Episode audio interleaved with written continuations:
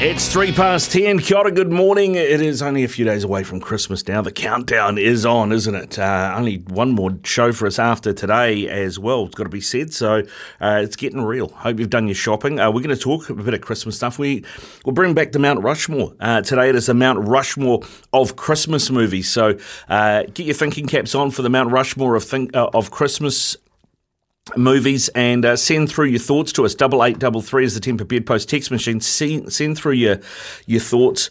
Uh, double eight double three on the best Christmas movies, and uh, we'll do a Mount Rushmore, a top top four Christmas movies of all time. I'll give you mine. Logan will give you his, and uh, we'll get some more suggestions off the text machine as well. Coming up shortly, Adam Collins, the SEN cricket commentator, is going to join us. We're going to preview Australia, South Africa, talk a bit about Bazball and New Zealand. Are they walking into a backlash in Pakistan? We're going to announce today uh, the winner of our SENZ Caller of the Month, thanks to Aba Living, will give away uh, that smoker, which is uh, absolutely superb. Coming in studio, Will Clarkson and Andy Muir. After 11 o'clock, they are part of the New Zealand lacrosse team. There is a lacrosse World Cup next year. New Zealand is sending a team.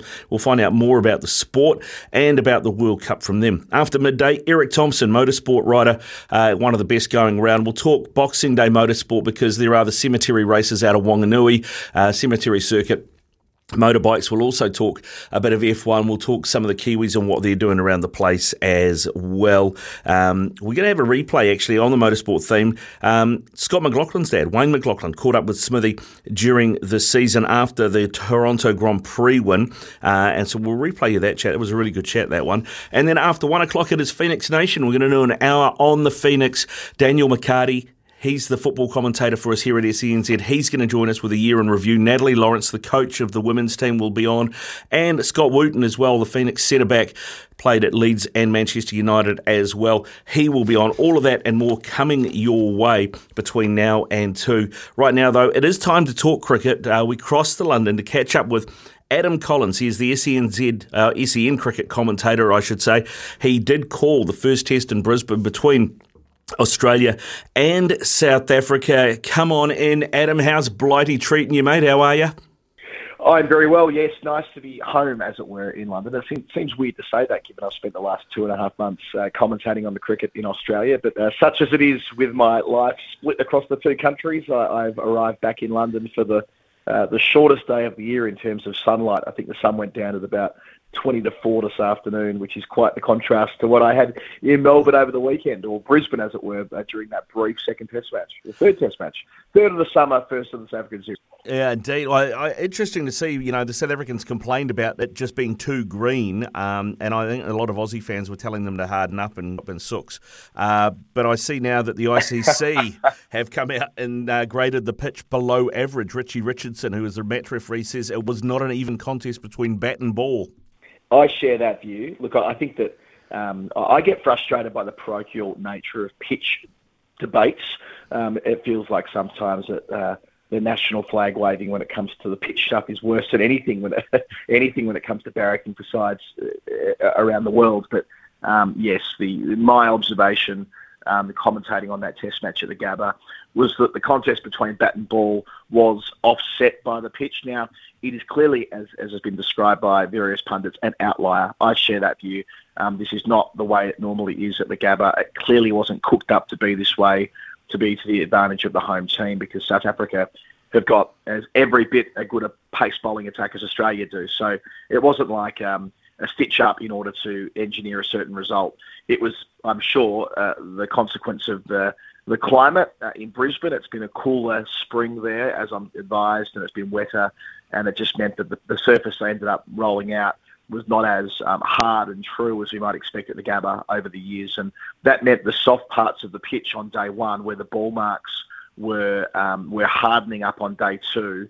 That's where you were getting the volatile bounce. That's why it became so hard to bat in the second innings for South Africa. They were dismissed 99 for 99, sorry, the second time around. And Australia lost four wickets on the way to chasing 32. So, you know, it, when you see a test match where 15 wickets fall on day one, which was a record at the Gabba, and 19 fall in two sessions on the second day, and it's all over by, yeah, not even four o'clock on day two, it, it is right to scrutinise the wicket. Uh, but, but I don't expect it'll be an ongoing feature of what we see at the Gabba. I'm sure it's a one off. Yeah, you'd hope so. You'd hope so. I mean, uh, we have uh, the Basin Reserve here uh, in Wellington, and often it looks like what that Gabba pitch looks like, but it doesn't play that way, if you know what. True.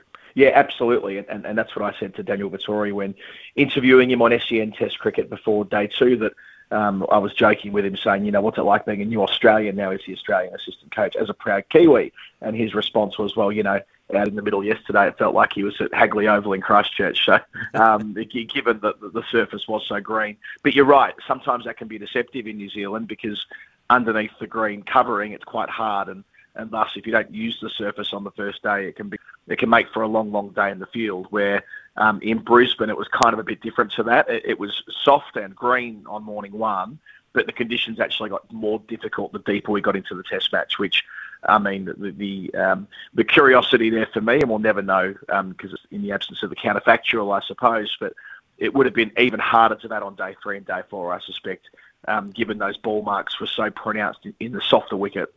Now you mentioned the South African uh, bowling attack. I mean, Rabada's four for thirteen in that second innings when you know Aussie uh, net just four to win was pretty mm, impressive. Mm-hmm. Uh, I do look at the South African batting lineup though, and I think that's where the difference between these two sides are. I mean, uh, Temba Bavuma coming in at four feels like about two places too high. What do you what do you make of the South African batting depth? Yeah, I agree. I mean, there, there have been collectively two centuries in that entire South African side outside of Dean Elgar, who's made 13 Test tons, but all of those Test centuries for Elgar came before he was Test captain a couple of years ago. So he's had a noticeable drop off. He's dropped 10, 10 runs. His average has dropped off by since becoming the leader of that South African team. And beyond him, they are fragile. Uh, uh, Sarel Erwee is a 33 year old opening, and I think he's earned his spot through domestic runs, but he's made one Test century this year. That's his lot. Um, Rassie van der Dussen's been playing Test cricket for four years and yet to post three figures. You mentioned Temba Bavuma. Um, he's their second most experienced player, and he's made one century in 53 Test matches. And I know that centuries are a little bit arbitrary to an extent, but it, it's also not a bad measure of match winning capacity or match winning potential. And you're right, inside their top six right now, with the exception of Elgar, who has fallen off a cliff somewhat as a test batter in the last couple of years. I think he averages 30 in that stretch of time when he was well into the 40s before that. Um, they just don't have that match winning ability in their top six, which means they're really relying on their fast bowling. And their fast bowling is brilliant, and it has won them a number of test matches this year, including a series victory against India. They beat England at Lords. They're the only side to beat uh, the, the invigorated Bazballers, if you want to call them that. Um, only one team's beaten them, and that was South Africa at Lords in a, in a bit of a fast bowling shootout. So if they get it right with the ball, they can still um, be a real bother for Australia. We saw that at the Gabba. Uh, the issue is going to be can they ever post a competitive total um, across the next two Test matches? It's, it's it's difficult to see how when up against Australia's attack as good as. So, I mean, if you're uh, put yourself in Dean Elgar's shoes ahead of the Boxing Day Test uh, at the G, um, you win the toss. You're putting Aussie in in that in that case to try and knock them over cheap. Yeah, definitely. And Elgar said at uh, at Brisbane that he would have batted first had he won the toss. I don't believe him. I mean, I think that um, when you lose the toss, the easy thing is to say that oh well, we would have done that anyway. I think in practice he would have taken advantage of the of the lively surface and bowled first, even though, as I said before, it was probably better for batting at the very start than it was deeper in, into the into into that first day and into day two. But nevertheless, at Melbourne last year, Australia won the toss and bowled first, and they bowled out England in, inside two sessions. And I would say that even if the Melbourne surface is harder than Brisbane, and it should be, that on the basis of what we saw at Melbourne last year, and indeed even in the T20 stuff that finished recently, it's a far more sporting surface at the MCG in the last two or three years than it has been in 20. In the last 20 years, especially um, around 2017, 2018, the Melbourne Test pitch was absolutely dead and they've put a lot of work into it to liven it up. And in the last few years, you've seen ball dominate bat. So I would say on that basis, if Dean Elgar wins the toss on Boxing Day morning, he is duty bound to bowl first and see whether they can land a, a number of blows on that first morning uh, and hope that from that point they're in a position of strength to push on and do what they can with the bat with their limited resources to keep the game even. If they're sent in again, um, then I think they'll be under the pump big time.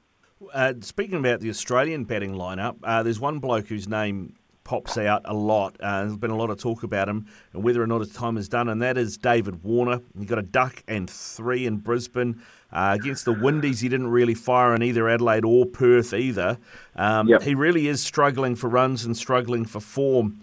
Given he's 36, how long do you reckon he's got before the decision gets made for yeah, it's a great question. Look, I, I, I don't think they'll make the decision for him. I, I think maybe they should, but I can't see it happening. A player of his status and stature, and um, and I suppose you know, let's be honest, uh, David Warner holds the nuclear codes when it comes to what happened in in that Newlands dressing room in 2018. So um, I'm not saying that's the reason why they wouldn't punt him, by the way, but he, he needs to be handled with some care and some respect, and I don't see them sacking him. However um, I also think that there might be a conversation had with him. Remembering it's his 100th Test match at Melbourne, so that's a, a significant milestone. He could finish up in Sydney.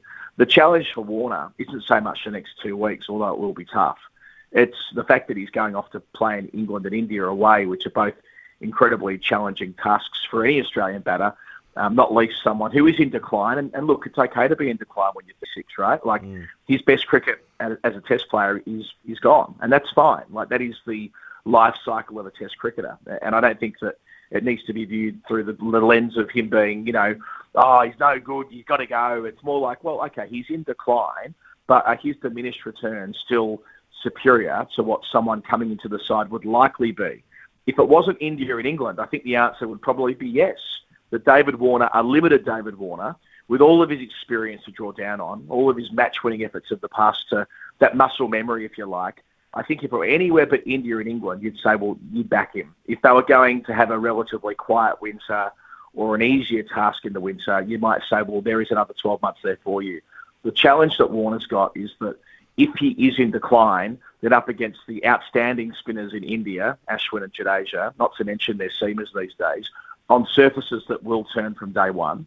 And then to England, where he made, I think it was 93 runs in the entire series back in 2019 and he will be up against the same bowling group there on surfaces that will nip around. Um, whether that might provide pause for thought for, for Warner after reaching his milestone test, especially if he doesn't make bulk runs. Uh, and even if he does, maybe he might see it as an opportunity to sign off at his home ground in Sydney the week after um, and to, to, hang the boots up in this format of the game. And even if he were to make a big score at Melbourne and or Sydney, he might see it as a great opportunity to finish up in front of his home fans at the Sydney Cricket Ground while still continuing on as a white ball player, mindful that the the um, the 50 over World Cup in, in India is in October. He'll be one of the first names on the team sheet for that. And he's already expressed his desire to go around for another two years as a T20 player. So David Warner, if he were to finish up as a Test cricketer, doesn't end his international career. It is simply him uh, parting ways with one of the three formats. And Warner has always found it um, easy to balance and, uh, and move between the three. But again, this simply reflects the fact that he's now 36 and you can't do everything forever. No, you can't do everything forever. It's a good call. Now, you are in England. Uh, what has been the reaction to England being the first uh, team to clean sweep Pakistan in their own backyard and uh, the Bazball phenomenon? It's fairly staggering, isn't it? They won one of their 17 Test matches, their most recent 17 Test matches, ahead of them hosting New Zealand this year at Lords, which we did on SEN, SENZ uh, back then in June. And I think that when New Zealand rocked up, the expectation was that um, the, the, Black Caps would do pretty well, but they got swept 3 0. Uh, then South Africa got done 2 1. They won a test match, a, a standalone test match against India at Edgbaston, which was a thrilling affair. So they had a a test summer at home where they won six of seven and dominated most of those wins. Some thrilling run chases in there as well, especially against New Zealand. Then they move on to um, Pakistan and, and beat them 3 0 in very, very different conditions. That means they've gone on to win, I think it's now up to 9 of 10. They've won 9 of 10 with some of the most exhilarating cricket you'll ever see. It beggars belief that this is the same side who we saw in Hobart in January this year, when they were beaten in two and a half days in that day night test match to finish the Ashes, and they were one foot on the plane. Those two days in Hobart, following that, that final test, they weren't able to get a plane out, so all the players were hanging around on days four and five with not an awful lot to do, and they were they were they were a broken international team. Um, it was only right to uh, look deeply into the eyes of those players and work out, try and get to the bottom of what was going on, not just with them, but the system that produced them. and now the inspired leadership of Baz, Brendon McCullum, and the right captain in Stokes. Those two are, it feels like they're meant to be together. Those two, they're, they're so well suited with the, with the type of game they wish to play. And the fact that they see themselves as ambassadors for Test cricket, they, they both love the longer form of the game and think that in a very competitive marketplace with so much, not just other forms of cricket, but other sports to choose from, that they need to make Test cricket as attractive as possible. And you've seen that in Pakistan. They went across the entirety of the series in Pakistan at a run rate of five and a half and over. And I think all bar two of their um, 14 players used had a strike rate in excess of 93 with the bat. It's a bewildering set of numbers, a beautiful set of numbers, you could say, in terms of what they're, they're achieving at the moment for English cricket. And I think the amount of attention in world cricket that's drawn towards this side can only be a good thing. And, and it's going to be interesting to see how sides around the world now respond to that. I know when I was in Pakistan earlier this year covering the Australia series, they made a decision to kind of win on Pakistan's terms, batting at two and over and trying to win the, the arm wrestle across 15 days. England have won 3 0, doing a radically different thing that nobody thought was possible. So, um, immense credit to them and looking forward to seeing um, how they deal with the next challenges as they arise. They'll be in New Zealand soon on surfaces that'll be harder to attack on from ball one. You'd expect that the New Zealand curators will make it um, to the advantage of New Zealand seamers. They'd be right to do so. And in the Ashes next year, well, that's going to be an absolute blockbuster contest between two sides nearing the peak of their respective powers. Yeah, it's going to be really interesting. I'll tell you what, though, Baz has done uh, the Black Caps absolutely no favours. But if you don't think the Black Caps are going to get a backlash from the series from Pakistan in their own backyard, you're dreaming. Yeah, I, I, I, think you're right. It's it's reasonable to say that Pakistan will want to um, will come out firing when they do play. It's just that, um, look, I think that it's worth noting that Pakistan aren't anywhere near as strong at the moment as we might think of them. Remembering they went to the top of the world in 2016 um, for the first time. They they won a series. Uh, well, they, they they went two all in England, which put them up to number one in the in the Test rankings, and that was kind of their high watermark. They've been quite a poor side, really, in the last seven years. They've been most inconsistent. They rely on to. And I think in, in New Zealand conditions, that the Black Caps will go in raging hot favourites. Yep, they would. They would. We'll have to see how that goes. Adam, thanks very much for your time, mate. Uh, I know you've got a baby on the way. Good luck with all of that, and uh, happy happy Thank Christmas. You. Thanks. I hope you guys have a, a wonderful cricketing summer. Brandt are experts in agriculture, covering your equipment, parts, and service needs to help you succeed in your field. You're listening to Summer Days with Ricardo Ball on SENZ. It's 10.25 here on Summer Days on SENZ. Thanks to Brandt, your local John Deere equipment supplier. And Michael Dorr now joins us uh, from Greyhound Racing New Zealand. He is the racing manager. And Michael, throughout this week, we've been looking back at sports. We've looked back at rugby. We've looked back at rugby league um, and, and, a few others um, and, and looked at what's happened in that, those sports over the year. Uh, and I think it's a good time to do the same for Greyhound Racing. Yeah, good morning, Ricardo. Good morning to, to, the listeners. Yeah, it's been uh, been a, a, very very busy year at uh, Greyhound New Zealand with a, a, a government review to, uh, to, to work through, but there have been uh, a, significant number of changes, and Greyhound racing is quite different now than what it was 12 months ago. Well, do you want to tell us a little bit about how it's different to, to what it was 12 months ago? Probably the, uh, the, biggest change that has, come in is uh, we've introduced preferred box draw racing. Um, it's something that is a staple of uh, greyhound racing in the UK, but but nowhere else. So throughout Australasia, when the greyhounds have a have are drawn into a race, a, random box draw is done, and Hairy Legs gets box one, and Spider Sam gets box two, blah blah blah blah blah. Um, but the greyhounds themselves, there's, there's no jockeys or drivers controlling them. They've actually got inherited traits. Some of them jump out and they like to run left. Some of them jump out they like to run right. Some of them are, some of them are small. Some of them are big. Uh, the bigger dogs can often can struggle to get around the corners. So uh, we've um, started recording uh, early running traits for these dogs, from, from whether they're a, a railer, a dog that runs near the rail, a straight dog, that run, dog that runs straight, um, and and a wide runner. Um, and we've got a couple of ex- extra categories just for the for the real extremists. And um, obviously, we're doing this to, to reduce injuries because, as you can appreciate, greyhounds can run up to 70 kilometres an hour. You don't want to be banging into another dog at that uh, at that sort of speed. Um, uh, so these were, introduced on a pilot basis on Anzac Day, and uh, we've been very pleased with the response. The um, I think people watching greyhound racing, particularly the head-on replays that are, shown on trackside in the preferred box draw races, uh, will, have seen just how much how much um, cleaner the races are, and the the dogs that have got really severe habits of, of angling left out of the boxes or, or angling wide out to the right, uh, it's such a relief to see them doing that and not coming into contact with, with any other dogs. Um, and um, it's also it, it, it, appears to have done, actually done done wonders for the for the dog's dog's confidence. But the uh, the proof of the pudding's in the in the eating, and uh, we just did a, a, a, report the other day. So the um, fra- fractures fractures in uh, preferred box draw races are 66% uh, lower than what they are in, in random box draw races. So that's led us to expand it from our initial pilot grade uh, to, all, to all, all sprint races. Today's the first day. All sprint races at Manukau will be preferred uh, preferred box draw, and we're very very keen uh, to see that, that those clean racing patterns that we've seen um, in, in, in, the Class One sprints that have been going since since April. Yeah, well, I mean, you mentioned uh, you know some of the bigger dogs struggle on the corners. I noticed that there's a uh, a straight track. I think it's the first uh, straight track in New Zealand. Uh, construction is underway at Wanganui. Has been for a little while. New rules come in February 1, 2023. How close to being ready is the track?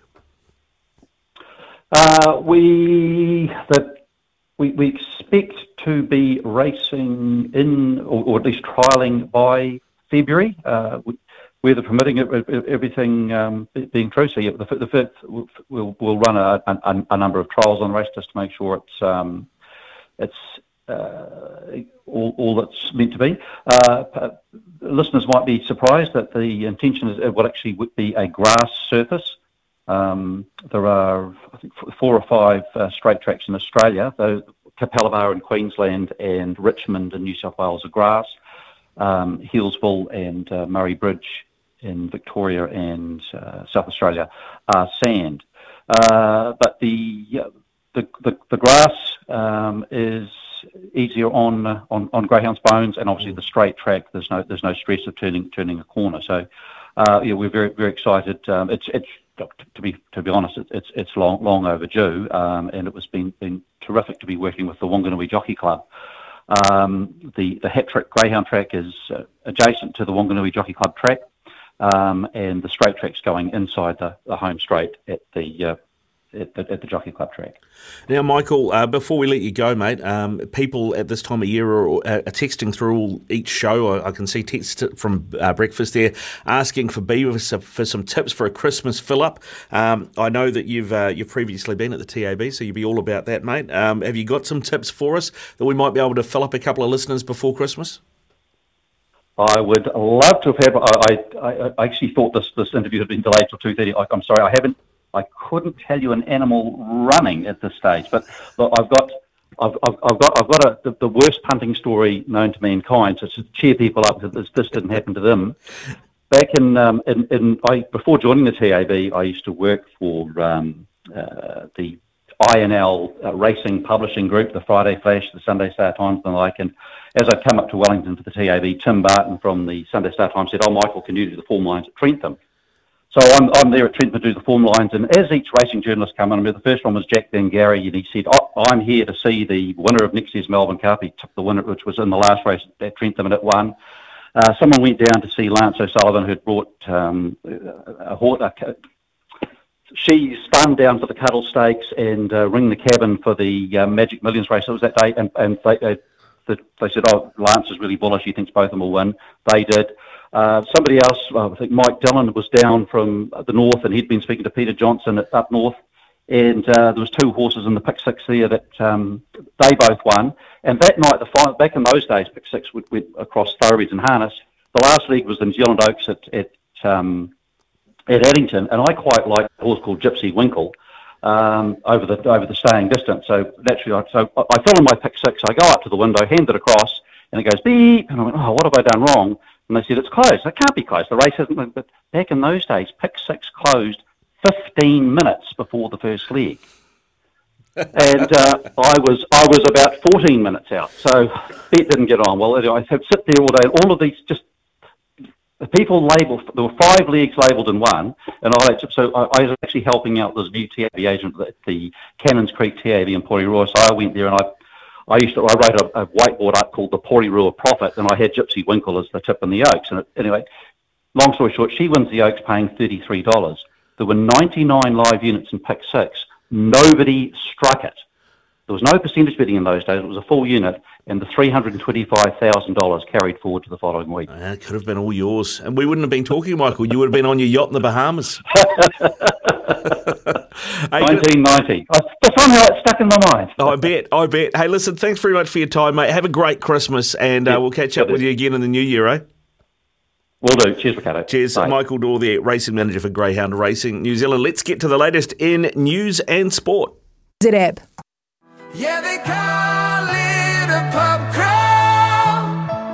Cause the night will bring us to our knees. cheers, Around 5 p.m., there's 11 of us throwing credit cards into a hat. Then we pull them out like the lottery, seeing who picks up the tab. We'll have a drink and get on with the next. It's a marathon and it's a sprint. Maria's dancing around and she's singing Mariah, getting kicked out of bar number six. Heavenly Father, can I call you Daddy? Can you take me to the promised land tonight? Sister Maria came back through the side door.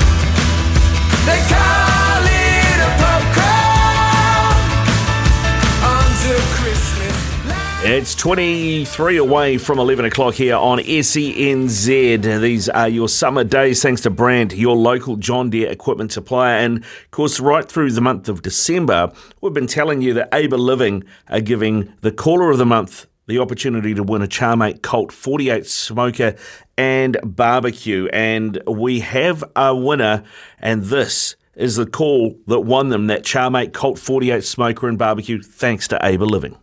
He's obviously not happy. Kenny from Canterbury uh, has called through on 0800 150 811. G'day, Kenny. How are you? Yeah, good. Thanks, Carter. How are you? Yeah, good. Thanks, mate. Um, um, I mean, are you are you a, a, an invested Phoenix fan? You, how much do you follow the A League? I, I, watch every Phoenix game, and I try to watch a wee bit of the rest of it, but um, time doesn't really allow a lot of a lot of time. Um, but I reckon this decision just reeks of a whole sort of FIFA corruption type decision. It's just a bit ridiculous. Yeah, it, I mean, like, it, it, I mean, they're, they're, trying to say, well, the NRL do it, the AFL do it. Yeah, sure, they do it, but they're different sports. They've got a different culture. And also, as Logan said, you know, AFL do it in Victoria every year. That's where all the most of the teams are based. In a, uh, you know, the NRL yeah. do it in Sydney most years. Well, that's because that's where most of the teams are based, is in New South Wales as well. Yeah, and um, at least the Phoenix have a chance of making the playoffs, not like the Warriors. Well, yeah, there is there is that, Kenny. There is that. Well said, my friend. Well said. Um, and just but on I am that, a big fan of I am a big fan of the expansion into Auckland, um, but I don't think I've tried for 34 years and I haven't been able to take the eye patch off yet. So I don't think I'll be supporting them anytime soon. yeah, all right. So you'll definitely be yellow and black, regardless of what happens, yeah, unless absolutely. unless there's a red and black team, right? Absolutely. Yeah. yeah. Good stuff, Kenny. Thanks for your call, bud. Well done to Kenny. Kenny, uh, if you're listening, mate, uh, somebody will be in touch out of the office and we'll tee up a delivery date for you for your Charmate Colt 48 Smoker and Barbecue. Thanks to Aber, Living. Thanks for calling through and uh, thanks to everybody else that called through as well to put themselves in the draw for the SENZ Caller of the Month. You got to know when hold know when to fold up, Smithy's Multi, know when to walk away And know when to run. Bet live on your favourite sports. Download the TAB app today. Well, the three legger yesterday came in, Logan. We had uh, the Renegades to win in the BBL. That happened. We had the Southeast Melbourne Phoenix to win in the NBL. That happened. And in the A League, we had the Central Coast Mariners to beat Newcastle. That happened. So if you got on, well done. Uh, that one came in. Let's see if we can get another one uh, today. Trying to get you paid before Christmas. So maybe not the big the big returns we've had in the past, but I reckon solid returns, solid enough. And I think this one will be the same. Starting today, in the NBA. We've got a couple of NBA games. The Atlanta Hawks, uh, they are at home against the Chicago Bulls. The Bulls are looking pretty wounded. They have got up to six players out. Uh, Atlanta, clean bill of health in a good run of form as well. Atlanta paying $1.43. Another one is the Cavs take on the Bucks. Now this is in Cleveland. Cleveland have won their last four on the trot, and they have a 15 and two home record this season. So they are going pretty good at home, and they're paying a buck 74. So throw that in there. And then tomorrow morning in the Carabao Cup, the League Cup. This is a competition that pretty much has uh, had a monopoly by Manchester City. They have uh, been they've won it just about I think they've won it four of the last five years.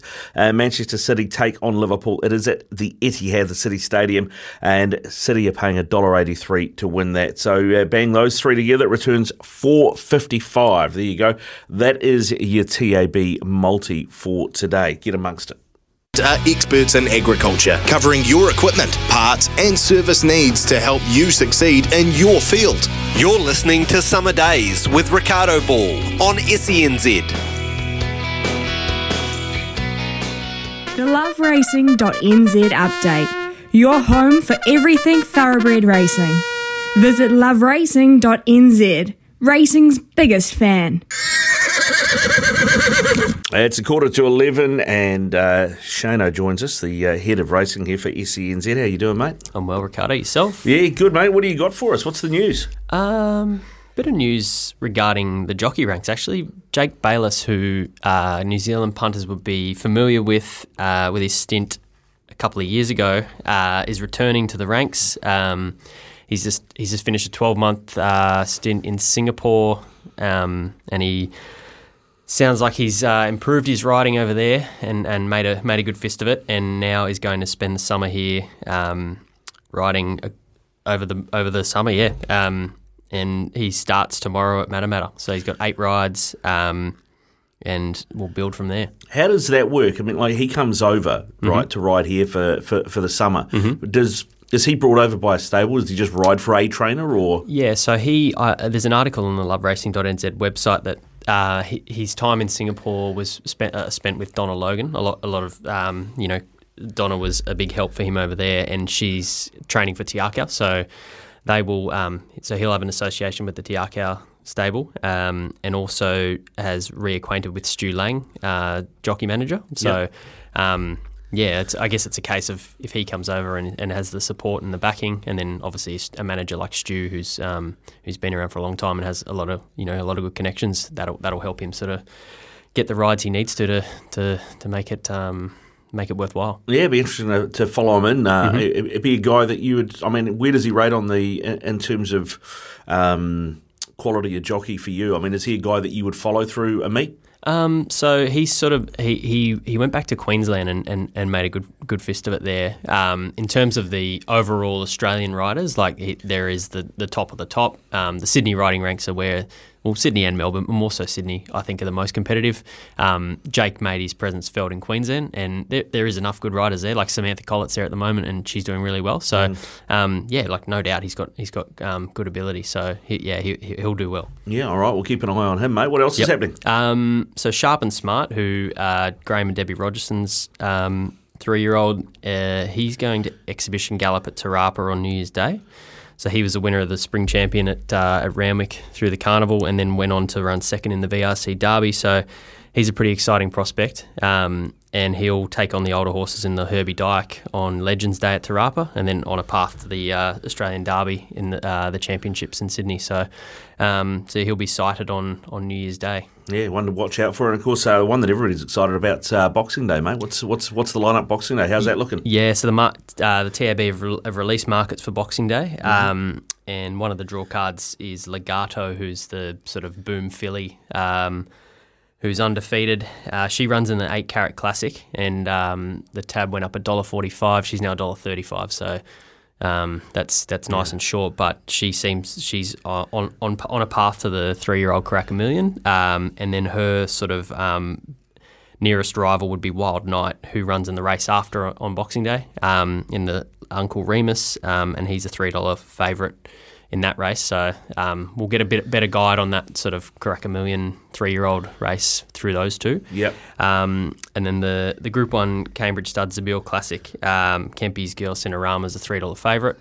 And um, and then Chris Waller's Polly Gray is six is at six dollars. So You she's talked probably- about Polly yesterday, didn't you? Coming over from Oz, yeah. yeah, correct. She probably won't get that wet track that will, you know, sort of propel her to the top of the market. But Mm. um, I can't say she, she'll run well regardless. So that's sort of uh, a little bit of a, you know, A little bit of a look at Boxing Day. Yeah, yeah. yep, yep. And now uh, we we are doing today on the show, mate. We're doing the um, looking at the best Christmas movies, right? We're doing the Mount Rushmore of Christmas movies. Mm-hmm. Yep. Mm-hmm. So we're going to sto- start unveiling those as we go. But what's your go-to Christmas movie? Favorite Christmas movie? uh, it'd have to be Home Alone. Home Alone. yeah. yeah. I, I can I can see that. Yeah. I can see that. You could be a Kevin. Oh, right. When you were a kid, I can see that. I can Little see rat that. bag. yeah, indeed. Good stuff, Shane. Don't go well, bud. No, thank you, Ricardo. Cheers. So there you go. That is your Love Racing update. LoveRacing.nz for all your thoroughbred racing news, previews, replays, profiles, and more. We'll get into the Mount Rushmore next here on SENZ. You're listening to Summer Days with Ricardo Ball on SENZ.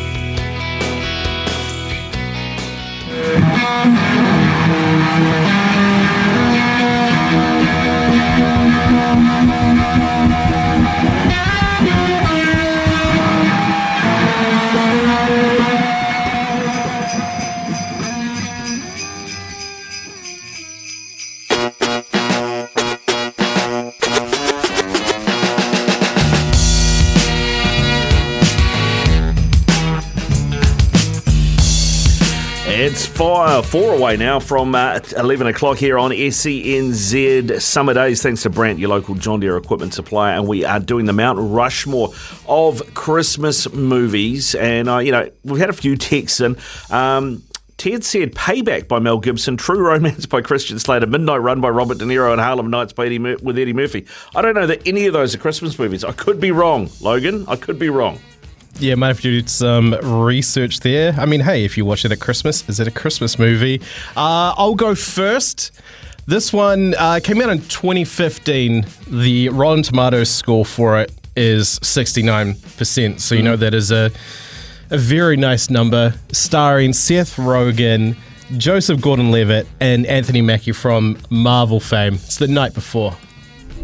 Twas the night before Christmas, and all through the borough the children were snuggled, their presents wrapped thorough. But this tale's not about presents, or Santa, or ponies. It's about three dudes, three bros, three ride or die homies. Gentlemen, 14 years ago to this very night, I lost my parents. You guys have been with me every single Christmas since then. You knew. But tonight, we have decided to end this tradition. Chris is just too famous to hang out with us anymore. And Isaac's about to have a baby. You have been such a rock throughout this whole pregnancy. So now you have just focus on yourself. And I will cut it there before things get interesting in the trailer because there are certain references, but uh, it's it's uh, a mature Christmas movie, let's say that, Ricardo, which I think might be an ongoing theme here. Yeah, I don't think I've seen that one, so it might be one I have to add to the list to have a look at. Uh, my first uh, entry into the Mount Rushmore is a recent Mel Gibson movie. Uh, released in 2020. Uh, also had Walt Goggins in it. Walt Goggins played the bad guy. Uh, and Walt Goggins, if you don't know him, he was in Justified. He played Boyd Crowder. He's in Vice Principals. He's in The Righteous Gemstones. I think he was in Sons of Anarchy for a while as well. Django Unchained. He's done lots of stuff. A great bad guy. And he is the bad guy in the movie Fat Man. Think I got this job because I'm fat and jolly?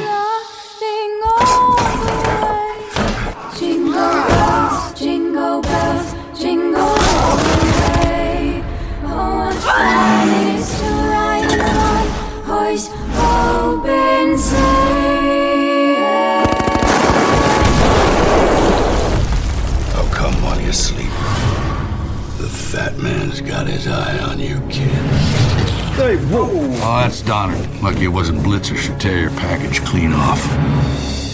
Wow. Okay. Uh, so that's got forty four percent on Rotten Tomatoes. I mean, I mean, Christmas movies typically aren't award winners, but why does Mel Gibson sound like he's trying to be Batman there? Well, the thing is, in this movie, there's a he's Santa Claus, but he also gets take, he always gets hired by the U.S. government for special uh, forces missions. Mhm. So that kind of gives you an idea. And he gives this really rich kid a piece of coal for Christmas. So the kid calls in a hitman to kill Santa Claus. I love it. I, I think one of the things with Christmas movies, I mean, there's completely subjective, right? But I think a lot of it is sentimental and is like, you know, the movies that you like to sit down and watch with your loved ones. And I think this is going to be a big part of that list going forward. Yeah, indeed. So we'll go have more of those. Keep your texts coming in on that double eight double three. Somebody sent through planes, trains, and automobiles. That is a classic. Uh, and also uh, Christmas movies. If you haven't seen Klaus on Netflix, couldn't recommend it highly enough. Animated, but not Disney style. Dark humor, very funny, not saccharine, and guaranteed to bring a tear to the eye. My favourite Christmas movie ever from Mikey G. Thanks very much for your text, Mikey.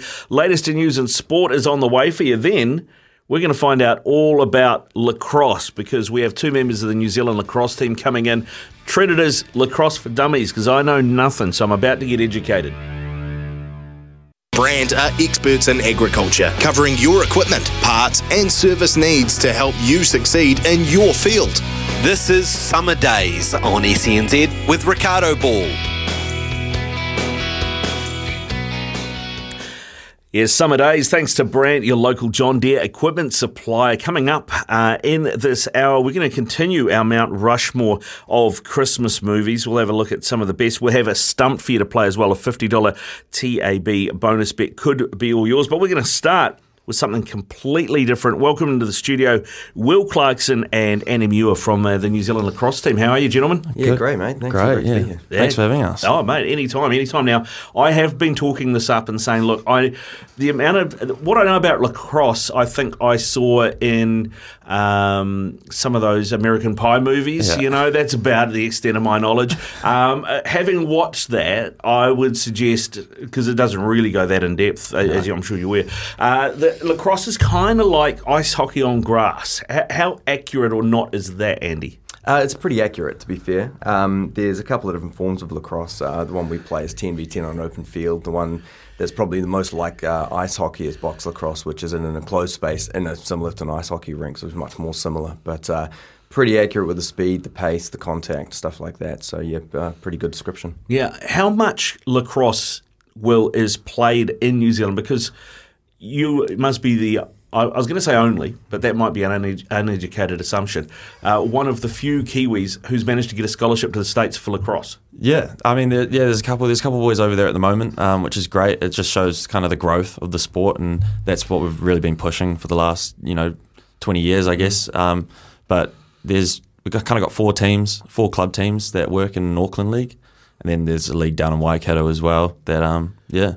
So and then we all come together for our New Zealand rep stuff. Yeah, yeah, yeah, cool. I mean, so how many players nationwide, Andy, have you got? I mean, I know you- you're a you're part of the coaching setup, and Mm. when it comes to selection, how many players are you talking about selecting from for a team? I think within uh, within New Zealand, uh, it, it, probably overall, we'd probably have at least sort of four or five hundred players overall. Okay. Um, however, we've got uh, for the trials sixty essentially trialing for the New Zealand men's team coming up. So that's where it really narrows down to that level of, of, of numbers for us to choose from. Yeah, and, and the guys that uh, Will just mentioned that are that are playing, you know, Mm. scholarship lacrosse over in the states, are they guys that I don't know if they'll they'll have the opportunity to trial, given that they're based over there. Are they guys that go, if you're there, you're good enough?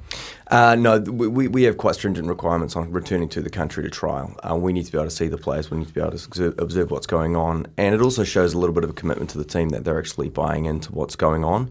Um, there's no doubt that sending guys over to the States is, is developmentally what we need to do more of. Um, it's just a level, living and breathing a sport. Uh, makes a huge difference, and especially when you've got such quality coaches and the depth of, of play they've got over there. Well, now I would imagine you've got Canada, you've got the United States, right? Two big countries, big populations. So, well, how does a kid from New Zealand get a scholarship to a US college to play lacrosse? Um, well, there's, I mean, there's heaps of different ways you can do it. I mean, I, I work in the industry now of um, college recruiting. Shout out um, Platform Sports and UMRET. Yeah. Um, but yeah, no. So there's there's heaps of different ways you can get over there. Um, just agency is probably the main one, and just kind of the American coaches love love the Kiwi way of playing sport. You know, we've got you know heaps of soccer players over there. They love the physicality. Yeah. Kind of you know that that rough and tough that we've been brought up with in New Zealand. So they, that translate quite well um, over there. When it comes to competing on the international stage, Andy, where um, do we have an edge and, and where do we lack? Um, I, I, like Will was highlighting, one of the things we don't lack for is athletes, and it's one of the things we choose, um, and, and, and one of the things we can really excel in and bring that physicality. Um, the sort of comparable nation we have close by is Australia, who are Mm. up in the top four in the in the world, and so we sort of in, a, in many ways have a similar style to that. Um, where we lack is just uh, the, the the lacrosse IQ and the skill set. We're not at those levels yet. And that's the next development. That's where we need to take this. And we're, I think, really excitingly over the next 10, 20 years, we're really looking. Yeah, we- we have. Uh, we were talking ice hockey the other day, actually, and we Mm. was talking about the Ice Blacks uh, men's team, and I think they're in the World Champs second division, something Mm. like that. Mm. I mean, how much crossover is there? Are there guys that could be dual internationals? There could be. Um, we, we tend to find, actually, interestingly, at the moment, not a huge amount of crossover. Um, but I don't know why that is. I think guys just commit to one sport, and I think when you're living and breathing one sport, you live and breathe one sport, and that's what takes over your life. Yeah, yeah. Have we got uh, many guys playing over in the Aussie system, and given how good they are? So we, we go over at an under 18 level. I coach the under 18s New Zealand squad, and we, we go over to Aussie every year and compete in their under 18 state tournament, um, which is, I mean, been the only real big development that we've had um, for our players coming through. Um, and then that translates over to the men's stuff. But yeah, we've got a great relationship with Lacrosse Australia. Um, they, they've always looked after us. Um, so yeah, hopefully, I mean, we can start competing with them at some point. Yeah, I mean, they're, they're in the top four, Andy. Where are Yep. we ranked? So at the moment, we finished 22nd, 21st. 21st at the last Worlds. The challenge at the moment, because it's such a heavily developing sport around the world, is every four years it just changes completely. So we were, um, you know, we, we were close to top 10 uh, the, the Worlds before that. Um, and then it's just so much fluctuation in skill sets and development, and um, a lot of American players starting to commit to playing for their uh, home, Home countries, countries, yeah. um, which just puts their, you know, really boosts a lot of those countries up. So um, we're taking a slightly different tack. We're really committing to a lot of local development. Um, we feel that's a much better long term strategy rather than just pulling in a lot of players from outside. Yeah, right. Uh, in terms of you, I understand. Well, you've got two brothers who are also playing. Yep. Um, did they go through the college system as well? No, no, no. Um, I mean, with the college system, you have to want to go to uni, and neither of them wanted to study tertiary, so you know there was no point. But um, I mean, they could have easily gone. I mean, they're great players, so yeah. Good enough. Now, in terms of positionally, I know you talked that we have you know different versions of this game, Mm. Andy. Yeah. Um, what version will be at the World Champs that are coming up, and what is what does the formation look like? Sure. So uh, the way it looks is you've got uh, 10 people on a field at any one time. Uh, obviously, a goalie. Uh, you've got three defence, three midfielders, and three attackmen. Uh, the three de- defenders, uh, if you ever watch a game of the guys that big, carry the big, long, long sticks, and they're usually big, mean, and ugly, and uh, they sort of hit people a lot, and they Yeah. tend to have to stay, three stay in the defending half. Your three attackmen stay in the attacking half, and your midfielders do all the work on every side of the ball. They attack and defend. So you tend to have a lot of midfielders to roll on and off. So I guess similar to ice hockey, we have that full line change. We'll often have different people with different specialty skills roll on and off, and they do a lot of running. So um, a lot of fitness, a lot of speed, a lot of fitness is required. What you've just talked about there Mm. would suggest to me that we produce a lot of defensemen. Big, big, be- big, ugly, like to hit people. Yeah, pretty much, yeah. Yeah, I mean, it'd be fair, but then it seems to go through fluctuations. We are coming through a good good patch at the moment. I think we've got some good guys coming through. Um, but what we've tended to have is a lot of athletes that can run. So we'll get a lot of midfielders, uh, the guys that have the specialty skill sets uh, at either end of the pitch. That's often actually where, again, we need to develop um, Yeah. because it's, it's much more refined. Mm. Uh, you can't just run a gun. How uh, affordable is the sport? I mean, what if I turned up like you know knowing nothing, I, and I go, I want to give this a go. What's the la- uh, the So- outlay? So I mean, that's probably our biggest problem. Is it's it's not a cheap sport to get into. I mean, um, we've we've always got developmental gear that we can give out to people to try, but realistically, you need to get your own stuff, and you got a helmet, you got pads, you got you know your sticks are two hundred and fifty bucks a pop. The helmets are 300, 400 bucks. So it's it's not a, it's not a cheap sport to get into, and mm. so that's kind of you know how we're trying to develop is actually getting a good like you know, I guess inventory of gear which we can sell like here rather than have to import it all from the states. Totally. So yeah, I mean, and, and then traveling as well. I mean, we're not we're not we're not a funded sport, so you know, going to Australia or going to the World Cup campaign, for example, it's all player funded. So you know, we're really working on trying to you know get some get some money in the pocket, I guess. Totally. Now, I mean, the World Cup is San Diego June San next year. that's right, yeah. Um, so, uh, how many people are you going to have to take? Obviously, you've got 10 on the field, you're going to have subs, you're going to have coaches, Yeah. physio, etc. Or do you pick up some of that over there? So we've got a playing squad. We'll have a playing squad of 23. Um, uh, and again, a lot of that is just a, uh, uh, having a little bit of capacity for injury. And obviously, your midfielders, you have a lot of those rolling through. But it is uh, often we play five games in seven days. And if you've ever watched a game of lacrosse, pretty physical. So um, wear and tear is pretty pretty serious and you're going to lose a couple of guys along the way and, and, and you've got to sort of balance that out. Coaching squad at the moment we've got between I think uh, four four or five people that we're travelling between the coaches and the management Yeah, right. um, and, and medical staff and things like that. And I, I we need to refine, but I think we might pick up one or two over there that'll give us a hand with the basics as well. Yeah, and, to, and so I mean, if if people um, want to help you guys out, because I know you are looking for sponsors, you're looking for funding so you can get into a World Cup. What's the best way to get hold of you guys? So, I mean, the the easiest way probably is our Instagram, NZ Lacrosse on Instagram. Um, I mean, myself and a couple of the other boys, we run that page. Um, so we're always handy there to reply. All the other ones, the email, um, just email admin at nzlacrosse.nz. Yeah. And um, they'll you'll go through to the to the board and they'll you know they'll be there. They'll Mhm. answer you. Yeah. cool. And what, what position do you play, Will? So I'm a midfielder, but I specialise in face-off. So I do that start, that wrestle thing at the start. that, Yeah, um, yeah, cool. Most people think it's real weird, but um, yeah, no, that's, that's what I do. It's a vital part of the game. That is. Vi- yeah. well, you got to win the ball, right? You can't score without Pos- it. Positions everything. Positions, everything, yeah. Um, when you go to the World Champs, how many are going to be there? I mean, I think you said we finished 21st last time, right? 30, So- 30 teams um, this World Cup. Last World Cup, there was like 50 something, wasn't it? Yeah, so they've refined that back uh, because it's grown so much. I mean, back in 2000, uh, 2002, whatever it was, there were Uh, You would have uh, been playing then, wouldn't you? 10, 10 or 11, 11 teams. You know, we were tiny, and it grew so much that now we moved to into qualification uh, forms, and that's where we were recently over in uh, Korea uh, through the Asia Pacific qualification, um, which was the first time that's ever had to happen. So um, it was a good experience, but yeah, fun, it's, yeah. it's it's showing the growth of the sport internationally. Yeah, I mean, who are, I mean, obviously the US, Mm. Canada, you've talked about Australia being top four. Who are, who are the other big nations? So there's actually um, the Native Americans, the Iroquois. Oh, yeah. They they get to enter to the, to the World Cup as a as their own nation. Right, So, so the they're cool. They're Iroquois always up there. Mhm. They're always up there. Um, Japan. Japan. Yeah. England. Um, yeah. I mean, most of those you know European teams are quite good. Yeah, I was going to ask you about the Nordic countries because we're used to seeing Yeah. Sweden and Finland and those countries up there with ice hockey. So does that cross over? You, do, do, do they, is lacrosse big there too? They're often in, in around with us, to be honest. Um, Yeah, in Sweden that sort of, uh, and- there- there's that top kind of eight almost that, that that that over the years have defined themselves and put themselves a little separate, and then from that point down through to about twenty, there's a real fight. And as I say, that's where that fluctuation really comes in. And we, we genuinely, a lot of time, we turn up to Worlds, we don't have a lot of uh, video scouting to, to, to, to look at, and, and it's a little bit of an unknown factor as to what we're going to encounter. And those countries are in that mix. Well, that was like in Korea. You know, we you know we went there and it was a bit of a shock to the system. Quite you know the level of every other country. Mm. So you know it's going to be a real fight. You know, I kind of compare it to like the F one. You know, you look at the F one, you've got your your top three, and then the rest are just fighting for that middle. Yeah. So that's our goal, I think. Um, come San Diego, is just to try and really get up to that top end of the of the middle. Yeah, and, wh- and what do you guys have to achieve at a Worlds to maybe be available for some funding? I'm actually genuinely not sure. Genuinely not sure. I don't think we've ever looked because we're not Olympic um, at the moment. Right. Although that's looking to change over the next over the next wee while.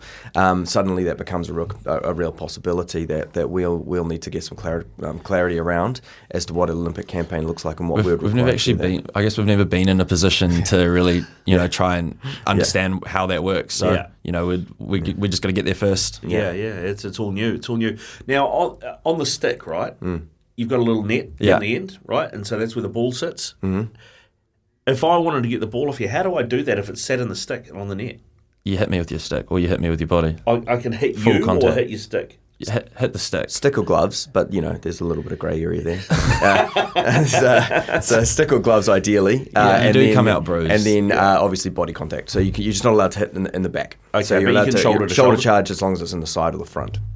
Uh, and that's completely legal. So the idea is exactly that: to shelter guys and shield guys into other people to hit them to, to knock that ball out or dislodge the ball. Yeah, right. Okay, That's good fun. Yeah, it's, it sounds it, it, it, it sounds It's brutal now that you've told me that. Eh? yeah. And that's, I guess that's the thing, right? Like, there's so many you know rugby players and stuff that, mm. that would love the game. They just got to come and try it. Well, now you're not allowed to shoulder charge in league or rugby. I Yeah. mean, you know, so come hello. play. So come play lacrosse. I tell you what, Yeah. you, you need Marty Taupau. You Yeah. know, Yeah. I don't know what he's doing these Yeah, days. but- exactly, oh, yeah. how good would he be? How good would he Time be? to retire at that point, I think.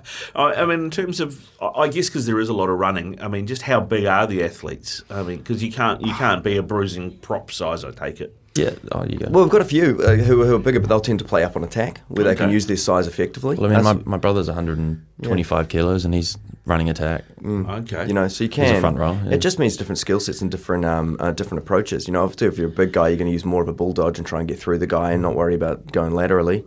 If you're smaller, um, you know, then you're going to use a little bit of agility and try and stay away from the big guy that's trying to smoke you and put you on the ground. I'm a, I'm a big football guy, right? Yeah. So I watch a lot of football. So you're talking about the old school target man. It would be in football who can play with his back to goal. Mm. Yeah. Um, and, and can almost set a screen for players running off. That's exactly right, and so it's really similar like that. I mean, almost similar to basketball. You have your big man setting some picks and setting some uh, screens, and it all really depends on your on your player personnel then about what strategies you're going to use. Are you going to try and space it out and use that that, that quickness, or are you going to compress it up and use some big men to, to sort of roll into the middle and just try and get some close in shots? And I think that's where the uh, well, ideally and hopefully, uh, us as a coaching crew can figure out what squad we've got going forward and and try and find something that suits our play style and what we're going to have, which ideally, as we've talked about, is a good set of athletes. Yeah, cool. All right, lacrosse for dummies. It's worked. I'm, I'm, I'm, I'm, that much more clued up now, gentlemen. Um, hey, before we let you go, uh, what's something we have been doing is we've been doing today our Mount Rushmore of Christmas movies.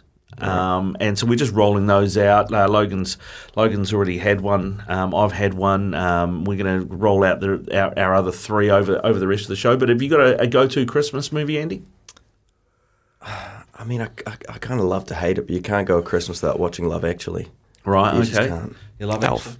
Elf. Elf. Elf. Has to be okay. Elf. Has to be Elf. All right, gentlemen. Hey, listen, thanks very much for coming in. Yeah. Thanks for having us. Uh, really anytime, appreciate man. Anytime. And best of luck um, getting to the Worlds and with your sponsorship and stuff. And, you know, uh, let us know if there's anything we can do to help uh, sort of closer to the time, eh? 100%. Awesome. Thanks, mate. 100%. Appreciate it. Cheers. Go well. Have a great Christmas. It is 19 past 11 here on SENZ. This is Summer Days, thanks to Brandt, your local John Deere equipment supplier.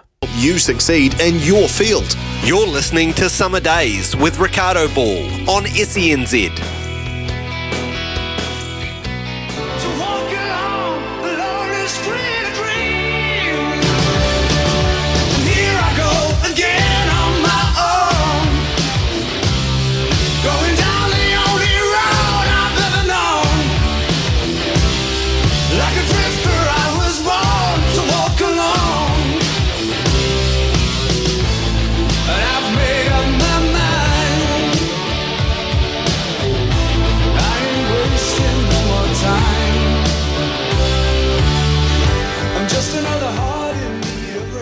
This is SENZ. Thanks to Brandt, your local John Deere equipment supplier. Summer days with Ricardo Bull through till two o'clock today, uh, and uh, we had some uh, live football this morning. I know it's already back uh, post the World Cup.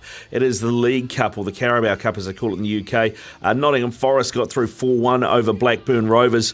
Charlton Athletic upset Brighton and Hove Albion. They won 4 3 on pens. Uh, they are the only London team left in the comp at the quarter-final stage. Manchester United beat Burnley 2 0 as well. Tomorrow morning, Man City take on Liverpool, and that is uh, part of the TAB multi. Now, if you missed it earlier, uh, we did a uh, did a TAB multi. Yesterday's one came in. We had three leagues out of Australia, an A League game, a Big Bash game, and an NBL game. They all came in, so we paid out yesterday. So we're looking to do the same again today. So you can bet live on your favourite sports just by downloading the TAB app today. Here is what we have looked at today for our three leg multis. A couple of NBA games.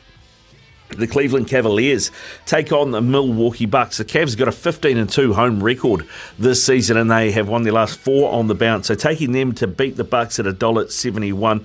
Got the Atlanta Hawks. They are also in good form and they are fully fit now. They did have injury issues, but they're fully fit now. On the flip side, they're playing the Bulls, who uh, had a big win uh, yesterday, but they are on the road and they've picked up a bunch of injuries. They may have as many as six out. So taking the Hawks to win that at $1.43. And then tomorrow morning, returning to the Carabao Cup or the League Cup, Manchester City host Liverpool Uh, this has been Manchester City's competition for the last four or five years. They have absolutely dominated it.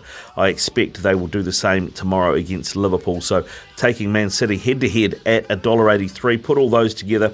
I chuck 20 bucks on returns 89.49. That is our multi for today. Watch a bet live on your favourite sports and racing at tab.co.nz. Please gamble responsibly. R18. And uh, Logan, uh, have, have you invested on that one? I might. After uh, your big win yesterday, I mean, you're a pretty safe bet when uh, you say that Southeast Melbourne Phoenix are going to beat up on the Brisbane Bullets. Well, they definitely did that. So Mm. uh, you're right on the money there. Uh, yeah, I need to get my TAB account in order to make sure I get on that because when you're when you're on a run, mate, I I know you. You can uh, you do all right. Well, that was yesterday. That one was. I'm trying to remember what it uh, returned. It paid one was a dollar forty, one was a dollar eighty, uh, dollar eighty, and one was a dollar sixty. So I think it was just over four bucks. So I, I mean, I, I think I banked about eighty two off that because I put a twenty on it. So it's it's not bad. It's good bank. It's it's good beer fr- fridge filling material. Uh, in in summer ahead of the Christmas break. We almost need like a like a bingo card for the show for, for things that you'll say uh, during it, like like that. Fill the beer fridge. I just yeah, that one is a classic line. I love that, mate. Uh, yeah, I'm looking forward to it. I mean, there's so much. You know, we talk about sport that we're looking forward to seeing at this time of year, right? Yep. Uh, I know the Super Smash gets underway on Friday. NBL have done have got it right. They're doing like their 12 games of Christmas. The big one, Christmas night. This is the first time it's happening uh, in the ANBL, I believe. I know there's kind of question marks around having, you know, uh, professional athletes play on Christmas night. They're like, look, wouldn't you rather that they're with their family? Um, I'm kind of in the mind that it's entertainment. And so that's your job. You're pro sportsman. You're a pro sportsman. It's all part of it. I mean, it's become such an institution in the NBA, and I guess now the NBL are trying to do the same thing. But massive one: Sydney Kings versus Melbourne United. Uh, that's at 8:30 p.m. our time. I'm, I'm really looking forward to that one. I mean, obviously, I love the Breakers. But I do really enjoy watching the Sydney Kings uh, and the way they're coached by Chase Buford. They're really awesome to watch. Uh, tonight, you got the Tasmania Jack Jumpers up against the Illawarra Hawks, and then tomorrow, uh, Melbourne United up against the Cairns Taipans, which has uh, Sam Waardenburg in there from uh, New Zealand. So definitely look out for those ones. There's so much sport going on. Just because it's Christmas doesn't mean it's not happening. No, that's right. And we are actually uh, putting together our Mount Rushmore of Christmas movies as well. We've already had a couple that we've unveiled. We're unveiling them throughout the show. We uh, encourage you to join in and text through 8833 is the Tempur Bedpost text machine. Tempur and Bedpost range of mattresses and adjustable bases adapt to the exact shape of your body so you can put your head and feet up in comfort. Mark has joined the party. He's in Christchurch. He has said, Gentlemen, the best movie to watch at Christmas time is surely Taxi Driver. Uh, great Robert De Niro film, that one. Uh, it is set at Christmas. Uh, it's one of those arguments, isn't it? Probably much like Die Hard. Is it a Christmas movie because it's set at Christmas? Yes. Yes, right, there you go. Uh, I, I, it does remind me of that argument because people said, oh, you know, about Die Hard, it's not a Christmas movie. It's like, as you said, if you're watching it at Christmas, it's a Christmas movie. Also, I mean, with Die Hard, the, if you ever watched one of the greatest uh, comedies of all time, Brooklyn Nine Nine, it is a running gag throughout the entire um, run of that show that Die Hard is a Christmas movie and one of the best movies of all time. So that's a qualifier right there. That's that's a that's a great qualifier, and it, it does remind me there that your take on if it's you're watching it at Christmas, it's a Christmas movie. There is a band out of uh, the US, kind of like a country rock band called Midland, and they've got a song called "Every Song's a Drinking Song If You're Drinking." Um, which I think uh, pretty much uh, hits the nail on the head. Coming up uh, is Stumped, your chance to win a $50 TAB bonus bet. Give us a call 0800 150 811. 0800 150 811. Let's see if we can hook you up for Christmas with Stumped. We'll do that right after the latest in news and sport. Ian Smith's had a good match here. Stumped by Smithy. Ian Smith really is top class at his job. December 22 here on Summer Days on SENZ with Ricardo Ball and producer Logan. It's time to play Stumped. $50 TAB bonus bet up for grabs. Ricardo, I'm not going to give away what the categories are yet, aside from the fact you know one of them is going to be football. Well, it has to be. That's uh, it's. I think it's of written into your uh, contract when you do summer days. That hundred percent, hundred percent, It's a bit like uh, if Smithy's on, you have to have cricket and or golf in there. and or I like that. hey, got to look after the man. Got to look after the man. Uh, but first at the crease today, we go into Geraldine, and we got Charlie coming in. G'day, fellas. How are you? Good, Charlie. How are you, mate? You all prepped for Christmas? You done your shopping, etc. I don't shop for Christmas, mate. Love it. I actually haven't done it, done any either myself. To be fair, aside from my daughter. uh, mate, uh, the categories for you to choose from today we have basketball, football, and tennis. Oh, it's got to be football. I know nothing about cricket, football, or tennis, but football is more familiar. All right, mate. Well, you know how the game is played. Let's go. Yep. Ricardo is uh, he's getting ready. He's stretching. He's good to go. All right. First question for you, Charlie. What country has lost the most World Cup finals? Which country has lost the most World Cup final? Um.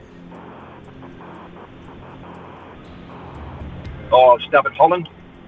One of the worst things I have ever seen done on a cricket field. Ricardo. The Dutch lost two in the seventies, but I reckon the Germans have lost more. Just a couple of chips down the wicket, right in the slot, and away it goes. Yep, Germany have lost four.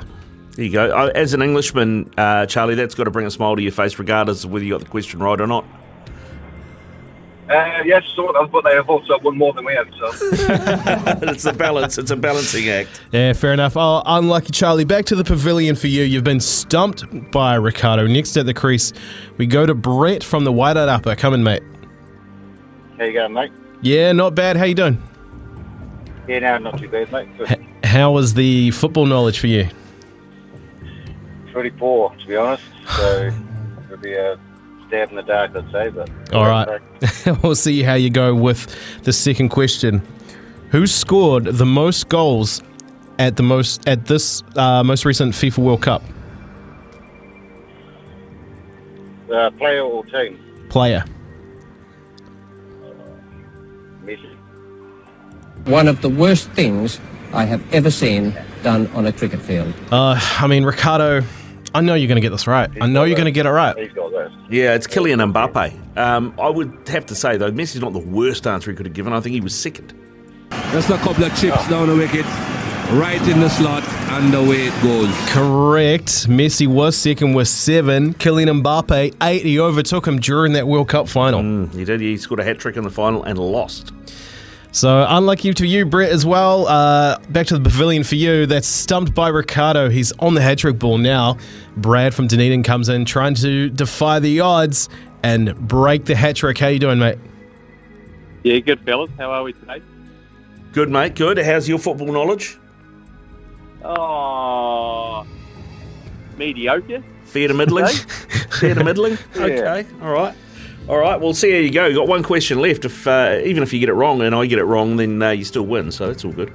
Look, I I can take mediocrity. We can celebrate it here. Last question for you, Brad. Name one of the five nations that had the most clean sheets at this World Cup. One of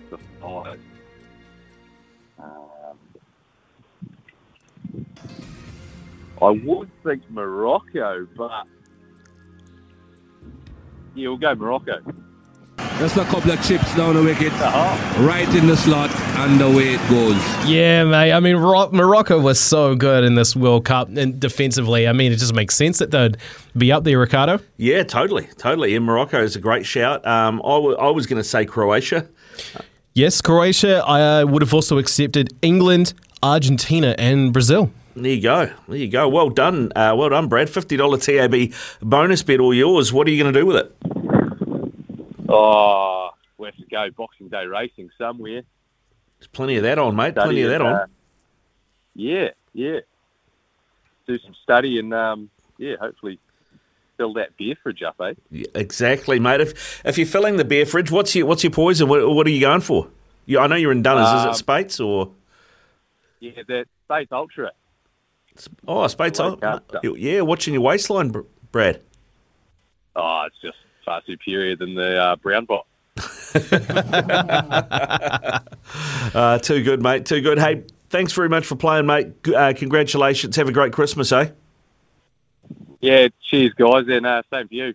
Yeah, uh, Brad there with us uh, from Dunners, uh, picking up a $50 TAB bonus bet on Stump. We've got one more uh, to do for you for the year. We'll do that tomorrow. Coming up next, it's Mount Rushmore, the Mount Rushmore of Christmas movies. We're going to uh, reveal a few more of our Mount Rushmore Christmas movies. You can keep yours coming in double eight double three, the Tempur Bedpost text machine. SENZ's Hawke's Bay ratings better be going through the roof with Izzy and Smitty. You're listening to SENZ. It's Kiwi for sport. Brandt are experts in agriculture, covering your equipment, parts, and service needs to help you succeed in your field. You're listening to Summer Days with Ricardo Ball on SENZ.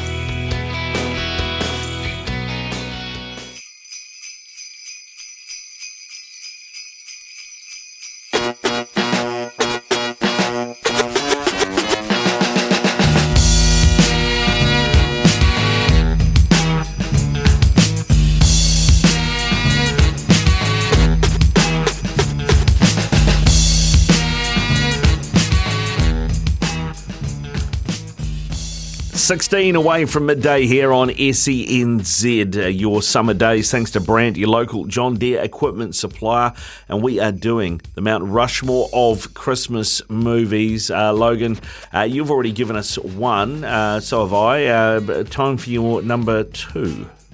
My number two, I guess in the world of Mount Rushmores, this would be my third because I am doing it kind of tiered in, in order here. This is a bit of a classic, mate. Um, when you think of, when I think of Christmas movies, this is one that I probably watch almost every year. And that is Elf from 2003. Uh, that got 80, 85% on Rotten Tomatoes. So, Wow. kinda- yeah. Okay. In terms of Christmas movies, quite beloved. That surprises me because I only discovered this movie last Christmas with my daughter, and I'd never seen it before, and, I, was, and I thought it was terrible. Real? Okay. So, unfortunately, one of the best scenes from that movie is actually a deleted scene. And I, I don't know, it's really hard to come by now. It sort of floats around on Instagram at this time of year. It might be on YouTube. It was like a DVD extra way back in the day when DVDs were a thing. Uh, Buddy plays ice hockey against uh, all the elves. And you imagine Buddy is, well, he's an elf, but he's human sized. Elves are tiny. He's ragdolling all of them.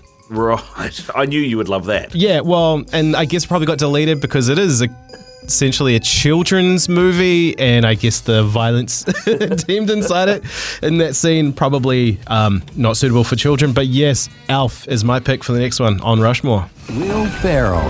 Okay, people, Santa's coming to town. Oh my god! I know him! I know him! Elf. Do you remember me? I do, I didn't recognize you. I know, I'm in work clothes. I didn't know you had elves here. You're you're hilarious, my friend. Did you have to borrow a reindeer to get down here? Hey, you're feeling strong, my friend? Call me Elf one more time.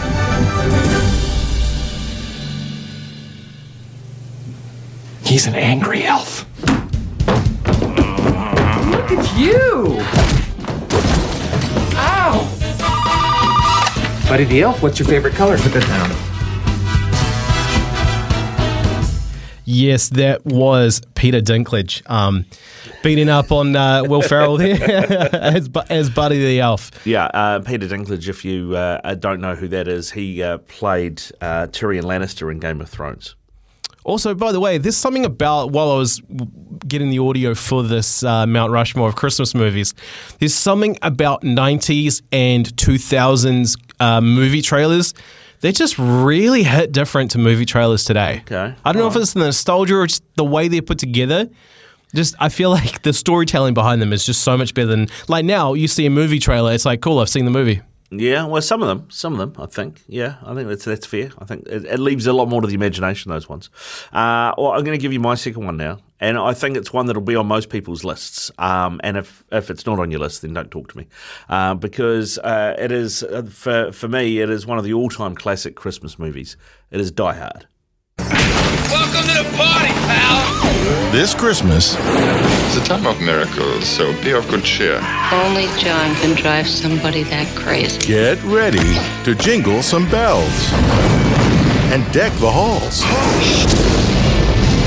with bows of Bruce Willis, Went to the coast. We get together, have a few laughs. Alan Rickman, Do you really think you have a chance against us, Mr. Cowboy? Yippee-ki-yay, mother. Together in the greatest Christmas story ever told. Die Hard. This is their idea of Christmas. I gotta be there for New Year's. I gotta be here for New mm. Year's. See what I mean about trailers of their era, Ricardo? So good, so good, and such a great movie. And my daughter's just turned ten, and so I'm starting to have that conversation with my partner about whether it's time to introduce her to Die Hard.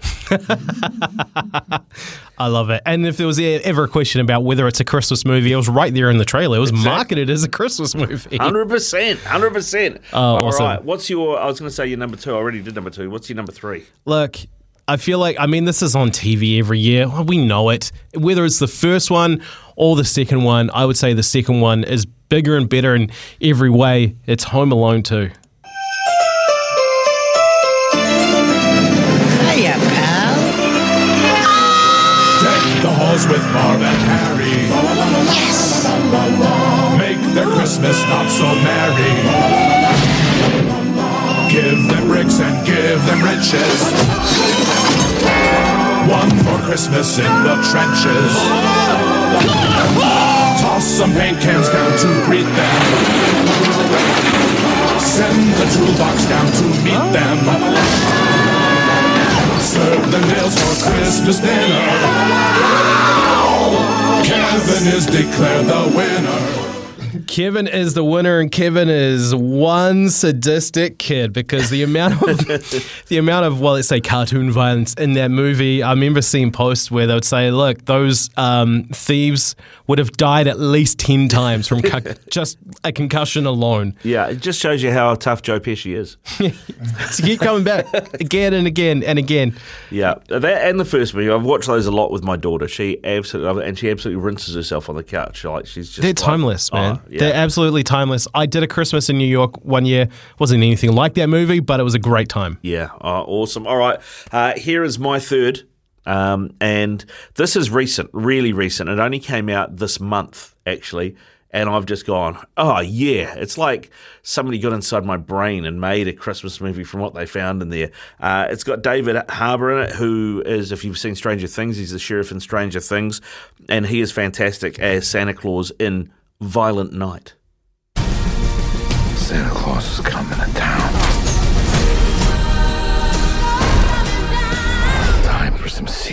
Beatings.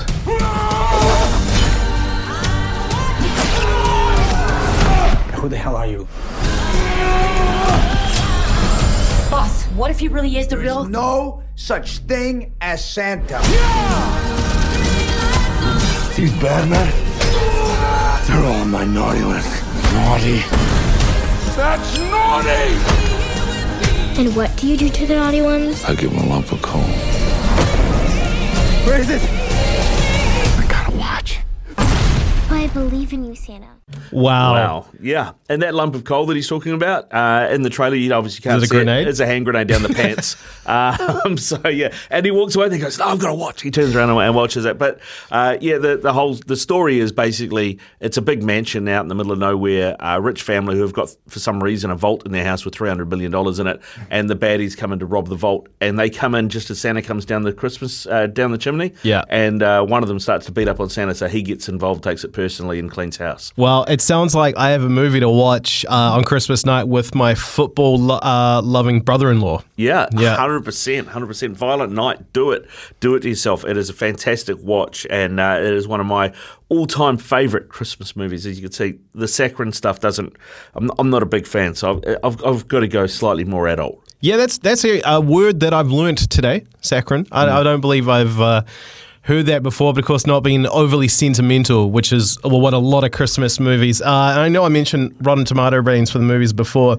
Violent Night has a 73%, so that's not doing too bad. That's pretty good. Yeah, I mean, saccharin is fake sweet, right? Yeah. So it's just it's basically cheese. Just piling it on. Yeah. Uh, Home Alone 2, in 1992, this is a classic, guys, 35%. Old Rotten Tomatoes, people don't like it. Well, I think the people like it. I think the critics don't. I think maybe they just need to uh, cheer up a little bit. Well, it was in 1992, but also, of course, uh, a guy who's a modern day, I would say modern day villain for most people, uh, does make an appearance in that movie. Yeah, no, I'm not even mentioning his name. We'll move right along. Die Hard, though, uh, hot, top of the list here in terms of ratings, 94%. Boom. 94%. Instant classic. Yeah, 100%. 100%. Uh, I love that movie. Uh, keep your texts coming through. Double eight, double three, your recommendations for Christmas movies as we put together our Mount Rushmore. It is seven away from midday.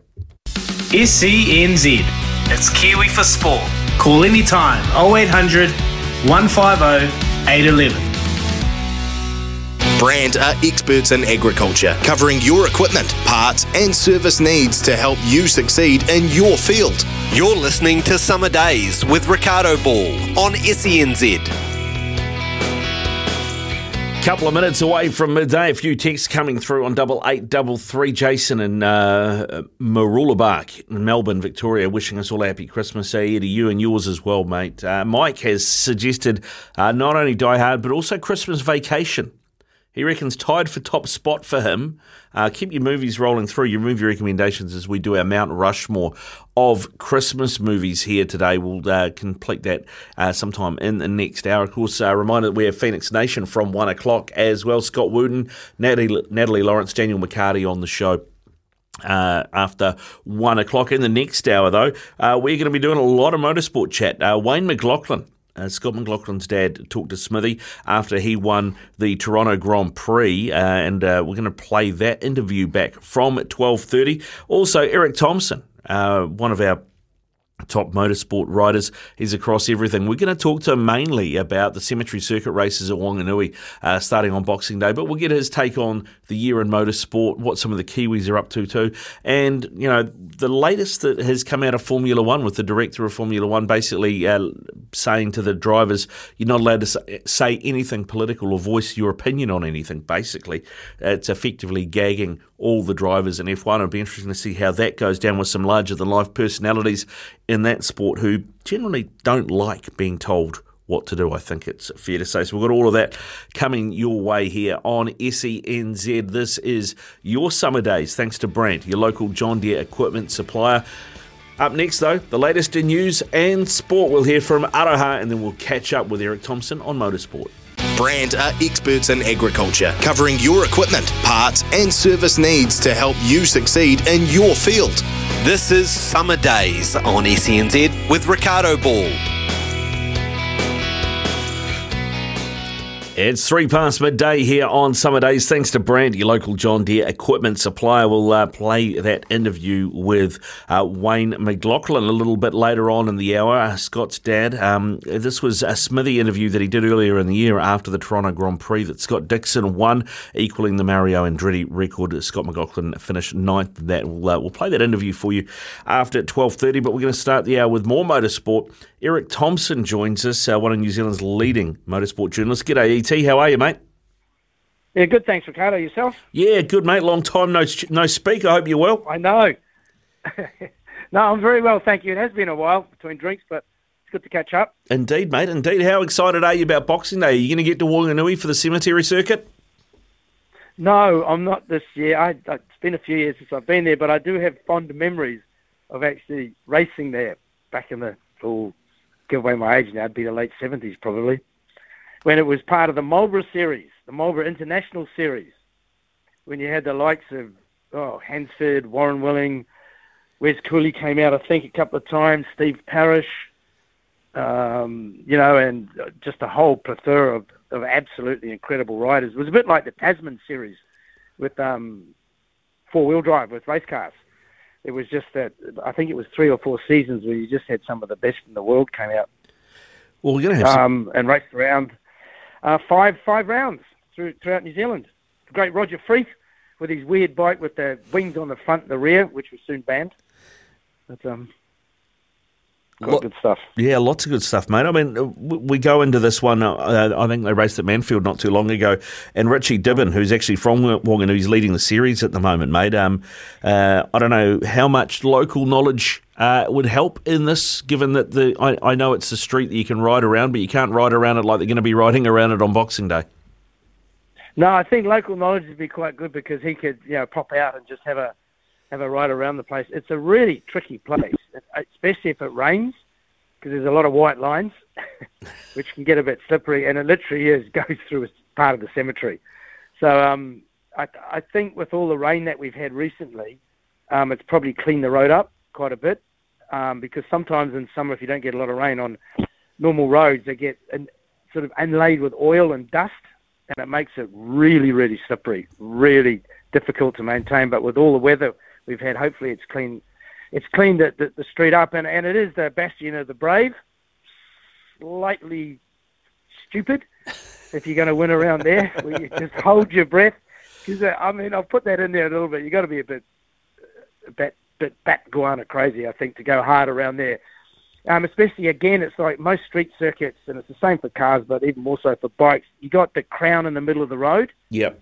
Um, all roads have a slight crown, and if you get on the wrong side of the crown, it's a, you know, it's a, you fall off the camber of the road, and it's, you know, there's just lots to try and remember. And because they only use it once a year, it's not as if, yeah, like you rightly said, Ricardo, it's not as if you can go and pay a track fee and spend all, all day howling around the place. You can ride it at normal pace, but that's not going to help you too much. Well, it'll probably help you to know where, whether it goes left or right, but that's about it, really. Yeah, that's about it. I mean, it's interesting to see. I mean, I know that um, you know Richie's Richie's going going really well. He's leading that series uh, on that Suzuki RMZ 450. He's also racing in the Formula One Superbike series on the GSX 1000 as well. So he's going to be a busy boy on the day. That's going to be pretty hard on the body, I would have thought. It'd be pretty hard on the body, and I think if anything, the 450 would, would, would be my choice of weapon around there. I I think the Formula One thing is just going to have so much horsepower and so much grunt. She'll be a bit of a handful. Yeah. But you know, like you said, he's he's leading. You know, he's, he's leading the championship with the series, so you know he's looking good. So, I mean, it's like anything, especially around there. If you can stay on, you're in with a chance. Yeah, uh, I mean th- those those races are, are always fun. So get down and, and check them out. Uh, particularly after just over a week ago, you know Manfield, uh, they were spinning around there. Richie Dibben is leading the way. Um, I don't know if this is actually televised, Eric. Do you, do you know how to follow it? Um, you probably find somebody who's streaming it. Yep. Um, there's a lot of even individuals now. I mean, it's just a matter of just keying into the you know cemetery circuit, Wanganui, you know championship, and just find there- there'll be probably somebody, yeah, streaming it Yeah. somewhere. But I, off the top of my head, I don't. I haven't, I haven't sat down and had a look yet. So, Okay. Um, All right. Well, that's that's one that's one something to do. Boxing day. If you got uh, if it's raining, put your feet up uh, and watch that. Is it, uh, how akin to it is is it to the Isle of Man? Do you think? Is it? I mean, it's the closest you get in New Zealand. Um, I, I've always been a bit dubious, having been fortunate enough to have raced at the Isle of Man, and I will say the proviso: I did the Manx, I did not do the TT. Same circuit, same racing, but the TT is just full of super crazy people, just average crazy people. do the and um, there's nothing ready to compare it. The nearest thing I would probably say is the long, the full green hell, the Nordschleife ring um, in Germany. That to me would be the closest. What the Isle of Man's got is it's just so long. I mean, 50 odd kilometres. That's just like one lap. So, you know, trying to remember everything, where it is, all is, and, you know, when you're going up through Gooseneck and across the top of the mountain, you know, it can be misty and wet up there, the Isle of Man, and when you get down through Douglas, down on the sea level again, it can be brilliant sunshine. So, I mean, th- th- let's just say they'd be distant cousins. How's All right. Okay, that's good. That's good. All right, mate. Hey, listen, ET, we wanted to talk about a few other things in motorsport from throughout the year as well, uh, and and how some of the Kiwis are go, have been going. We heard about Liam Lawson, of course, um, you, you know, getting the Super Formula drive in Japan, which is great news. But uh, one that maybe has flown under the radar a little bit is Marcus Armstrong. Yes, um, I'll just say uh, I'm really interested in seeing how Liam Lawson goes in that Super Formula because I think one of our most underrated by a country mile because he's so um, you know south facing, just gets on with the job is Nick Cassidy, Mm. who's just achieved. If you look at his CV, I mean, he's just about ticked everything off. But it's just, you know, he's avoided um, Formula One, but um, and I think rightly so. He just realised that it was just too political. Um, but he won that Super Formula in Japan, Nick Cassidy, and that's when there were a couple of now Formula One drivers were racing when he was there, so he won it. So it'll be really interesting to see how Liam Lawson goes in that championship, because uh, Nick Cassidy set that benchmark quite high by winning that series.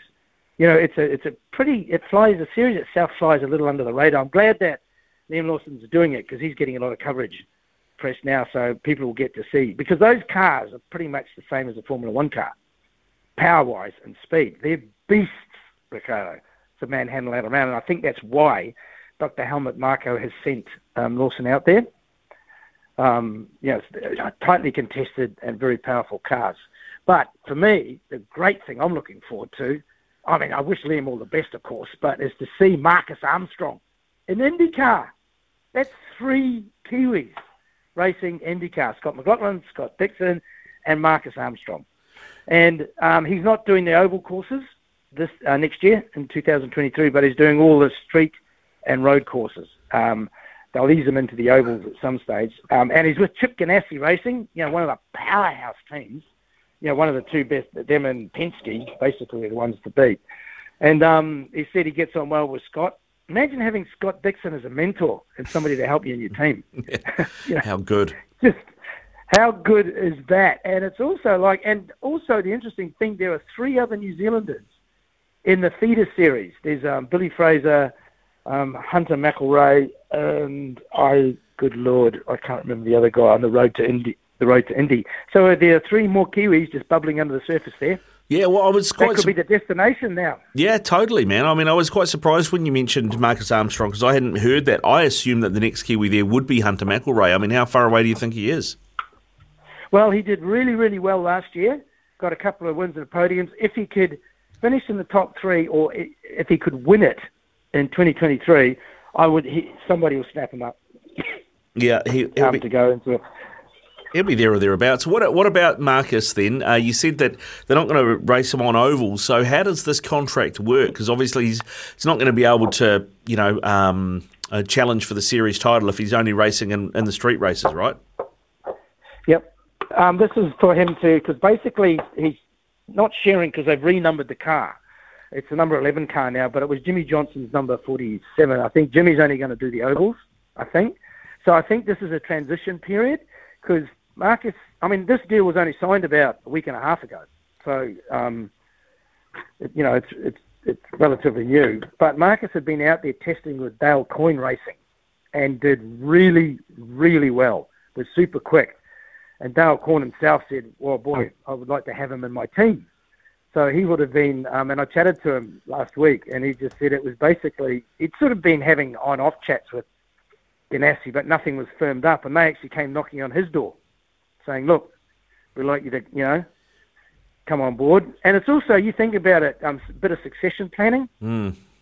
That is Because, you know, Scott's not going to be racing there for forever, you know, and um, Marcus is 21, I think. So, you know, young fella, and some of the ex, like Ericsson and a few others in the Ganassi squad are, you know, been around a fair bit. So, you know, I reckon Ganassi's just looking for to get some young blood in there. Which- so, which- and, you know, Well, I was going to say, which I was going to say. So, can they, you know, the number eleven car you talked about, can they enter the car in the championship rather than the driver? Does it does it work that way? Given that they're going to split the drives? You've nailed it, mate. In America, it's the car that's entered, not the driver. Right. And it's the same at in NASCAR. That's why an American commentators always go, the number 53 car, the number 47 car, the number 9 car. It's just, it's the car because you can, it, for, for example, for your listeners, at, at the Indianapolis 500, the car qualifies, not the driver. So you can stick a driver in the car to qualify it, but he will not necessarily, they'd hardly do it anymore. But back in the day, they used to have specialists qualify the car. So, you know, the number nine, say Dixon's car, the number nine car is qualified, but you can stick, you know, you can stick whoever you want in it. Yeah. All right. Hence That's why the commentators always call the car number out when they commentate. You learn something new every day, Eric. You learn something new every day. But hey, My head is a warehouse of useless information. You, mentioned there, you know, is the, uh, IndyCar being the go-to. A lot of people going there, and a lot more eyeballs on it. It feels a lot more visible. I don't know if that's just in New Zealand because we've got more Kiwis in it now, or if, or if that's a, a trend around the world because you know, F1 has that elitism to it. And now we've uh, seen, you know, the, the, the man who's taken over from Bernie Ecclestone and running it, uh, basically trying to gag his drivers and saying, or, Oh. or the drivers and saying they're not allowed to make any statements that are any in any way political, etc., etc. I mean, I would imagine. Uh, this is going to go down like a cup of cold sick with those F1 drivers because they don't like to be told what to do by anybody.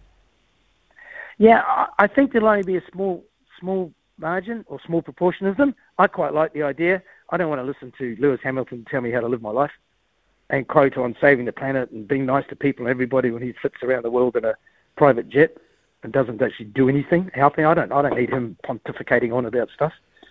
Um, you know, but I, you know, it's not a bad thing for me. I know I'm being a bit contentious here and probably swimming against the stream, but I just like watching sports people in general do their sports. And you know, when they say, "Oh, it's a role model," the only role model you have in your life, Ricardo, is your parents, not sports people. It's not their gig. It's not their job. They didn't sign up for it, Eric. Get on with it.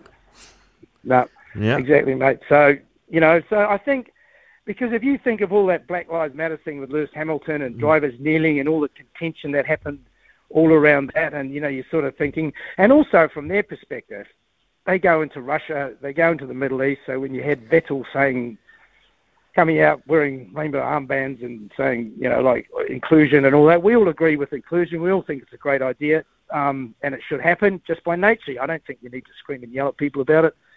So, and, and the, the FIA will be looking after their bankers and the people who pay an awful lot of money to go, you know, to hold an event there. So it's, it's all politics. Mm, It is all politics. I, I kind of I get what you were saying, but yeah, it, it does. I guess you know, if if if I was in America, I'd be uh, beating the old uh, freedom of speech drum, right? I mean, you, you can, but then again, if you sign up to be part of a, you know, it, it's like to me, it's people who, when they sign up to do something, and then they rail against the storm, if they go back and look at their contract that says you can't do this, so don't sign the contract. Or if you want to be a political figure, go go pick something else to be a political figure. If you want to be a race car driver, be a race car driver. All good, mate. All good. What else? What else stood out? Yeah, what else stood out to you in 2022? If we're looking back at that as a year in motorsport for New Zealand, from a New Zealand To point of view. to me, two things was actually seeing probably the greatest talented driver cross discipline is Shane Van Gisbergen. I cannot believe he's won. He finished third in the WRC at a round of the World Rally Championships. He finished third on the podium. He's won a rally in Australia. He's won rallies here. He's won in GT cars. He's, he's won at supercars. And, you know, he's the current New Zealand Grand Prix winner in an open wheeler. Go, just how, you know, like, I just, I shake my head. The- that, being able, to stick him on a motocross bike, and I guarantee you'd win a motocross race. Yeah, you're probably right. I mean, it's interesting. Just uh, this week, we saw, I can't remember who it was, but somebody suggesting that, you know, Scott McLaughlin's adapted so quickly to IndyCar that he, you know, he probably wouldn't find a switch to Formula One um, too difficult either. Where are you on A, that, and, and where the Giz goes next, given that he's kind of conquered everything that he's done so far? I think you'll see him do more rallies, to be honest. And he's also trying to negotiate around his supercars commitments to do more racing in the States and Tintops. He's a class winner of the, was it the Rolex 24 hour race? Or one, or the Sebring? Some- one of those. You know, he's a class winner of that. Um, so he just wants to race. He, he just wants to race anything, anywhere. So, um, so I've just had a thought. Wonder if he'll take up powerboat racing at some stage. um, No, that would But, not um, you know, surprise but- me. but you know, like you're saying about Scott McLaughlin, I don't Formula One. I don't know. First of all, you'd have to have an enormous checkbook, and um, I can't see Penske getting involved in um, Formula One. You know, Andretti is trying to get a team. Um, Michael Andretti is trying to get a team together for that. I just don't think it's Penske will be looking at that. Okay. Um, one other great thing from the year Yep. is Emma Gilmour became the first McLaren woman racer to podium in that extreme in the last race of the Extreme E, and she's been signed up again. So she's been signed up next year. full on McLaren, racing for McLaren, and my heart goes out the you know the not the heartfelt story because Courtney Duncan doesn't uh, you know agree with that or fly by that, but that poor woman, she's contested, she has led the seven women's world motocross Championship she's contested over the last seven years. She has led every single round of those, and she's either won it or been pulled out by injury. And again, this year, she was leading it by a country mile, got injured, had to miss two rounds, came back in the last round, and clean swept the field. She finished fourth or fifth or something. But that, you know, how much bad luck can you put up? But, but she's, I mean, she could have seven world championships, seven of them. Yeah, she's an amazing rider. Crashes. Yeah, She's yeah. an amazing woman, young woman. That. Yeah, nice, good stuff, Eric. Really appreciate you coming on, mate. Uh, what's what's the plan for Christmas? Uh, me getting some some more surfing. Yep. Um, a few dawn raids. It's been great this week because it's been absolute rubbish for the last six months. Um, we've decided just to chill around, you know, like because we live up in Warkworth, we've got um, access to all these beaches, and so we're sort of going to look at our house as an Airbnb, and then go go out every day, but come home. Yeah, nice. I like it. Over Christmas. All right, mate. Well, enjoy not, it. Not not go to. What about you, mate? Uh, I'm, much? I'm I'm off next week, working the week after, off the week following. So we'll just be doing day trips based out of Auckland. All right. That'll be you. us. Well, mate, I wish you, your producer, and all the crew and all the listeners a real cool and groovy Christmas and New Year. Yeah, you too, brother. You too. Go well, mate. Enjoy it. Thanks, Ricardo. Talk soon. Yeah, will do. Yeah. Thanks, ET. Appreciate your time. It is uh, 12.21 here on SENZ. This is your summer days, thanks to Brandt, your local John Deere equipment supplier. Brandt are experts in agriculture, covering your equipment, parts, and service needs to help you succeed in your field. You're listening to Summer Days with Ricardo Ball on SENZ.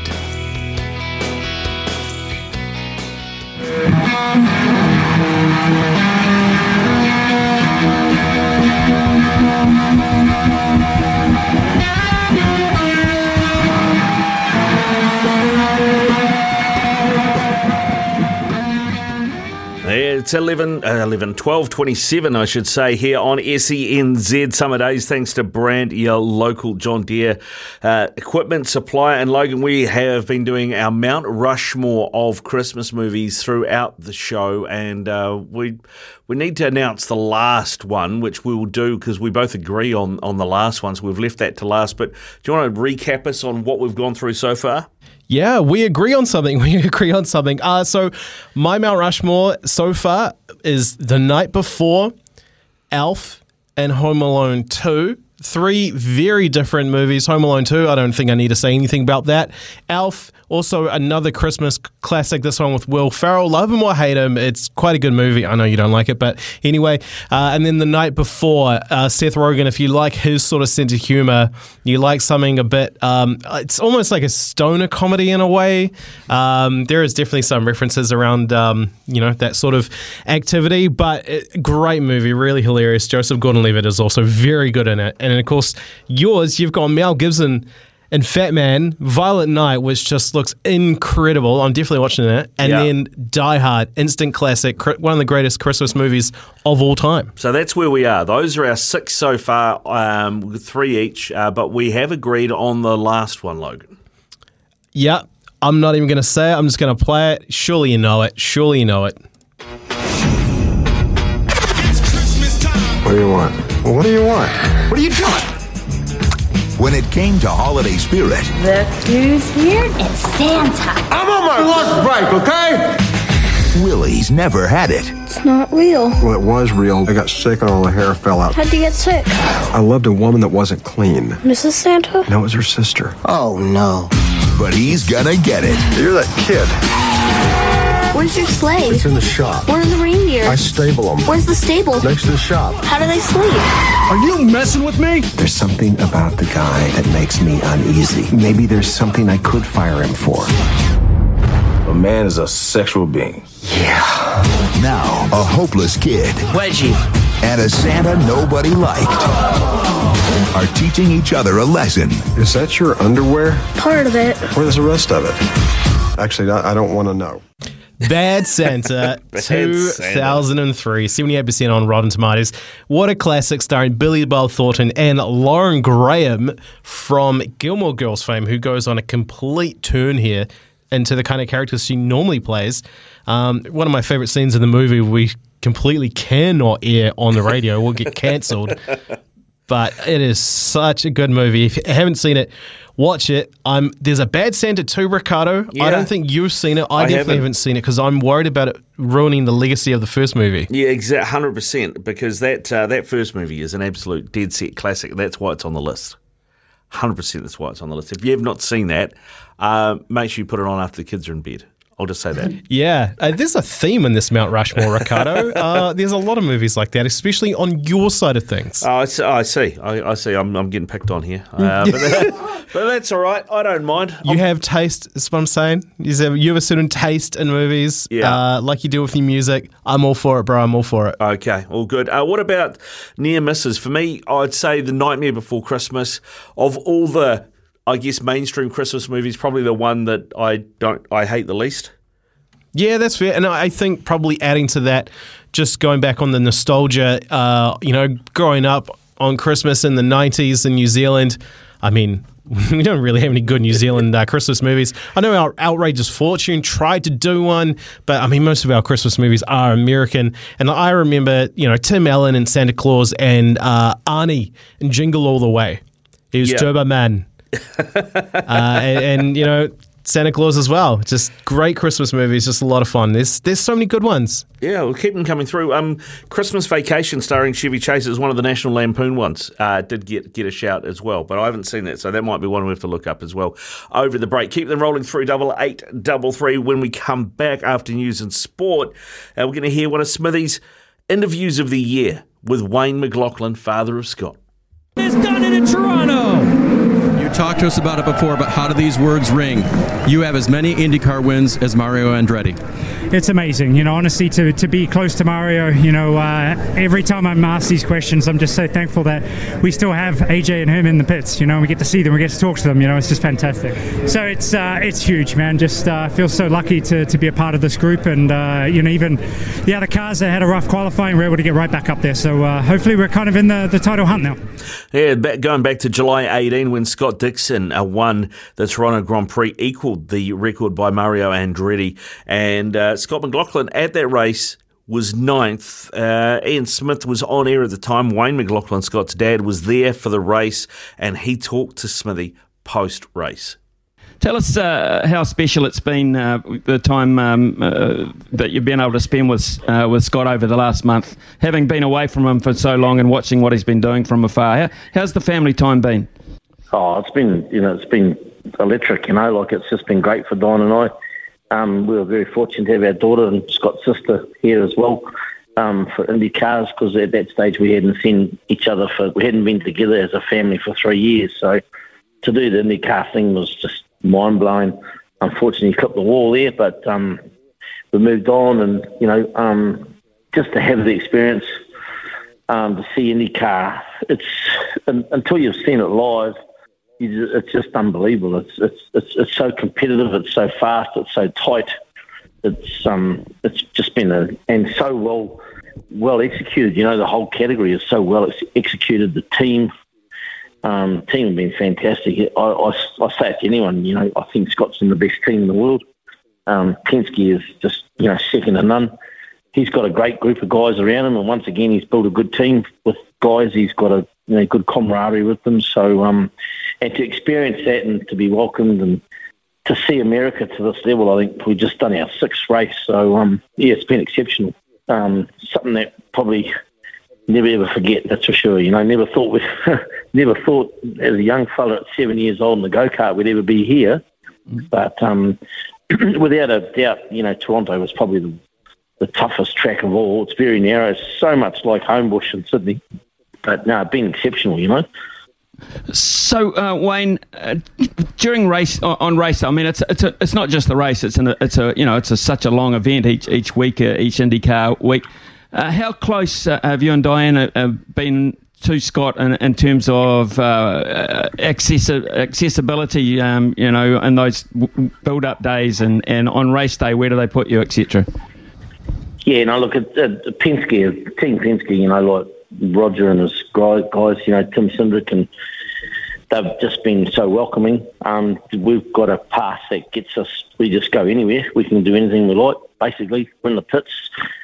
Um, I've been standing on the um, pit wall with Kyle in the pit box, you know, in the in the um, what we call you know the the heart of the thing um, with the three engineers, the guys from Chevy with Di and I right there. Um, so we've we've had to be we've been able to experience everything, you know, from watch the pits pit stops and um, then see the preparation. These cars are the well, I've never seen a space capsule, but they're as close to a space capsule I could imagine their presentation is just um, second to none. You know, they're just um, they're just a refined capsule. Um, but like I said before, until you've actually seen a live IndyCar race, it's just I, I always knew though from what we saw on TV. Di and I watch it. You know, it's um it's fast, but until you actually experience it, it's just a, it's the next level. You know, it surely is. It's unbelievable. But um, we've been treated so well by the team, and very proud of Scott the way that he's um managed to pull the team together, and you know that he's got the respect of everyone. So we're, we're very proud of that fact that you know, and you know, great, great today. If um, our Scott didn't win, but it was it was pride for Di and I to walk up to Scott Dixon this afternoon and shake his hand and congratulate him. You know, because we had a little bit to do with him since we've been here, him and his wife Emma. But um, to see him win today was, you know, and now, you know, see another Kiwi on, you know, equal to Mario Andretti was man, mind blowing. So, um, not all bad day, really. You know, like we went from fourth to ninth, but at least Scotty Dixon got through. You know. Yeah, like absolutely. I mean, you, you mentioned anyone's name in the same breath as Mario Andretti. Um, you, are saying something pretty special. Uh, but last, uh, the last race, of course, uh, it was your time. Uh, you were able to watch uh, your own son, Scott McLaughlin, win at uh, Mid Ohio. Um, that, it, I mean, that has just got to be something unbelievably special to see that. Oh yeah, look, you know, I mean, this pole by oh, wasn't even a tenth. You know, like it was just unbelievable um, and got a good start and just kept his head. One thing about Scotty is, is thing I'm very proud of him as far as he can keep his head in a tough situation.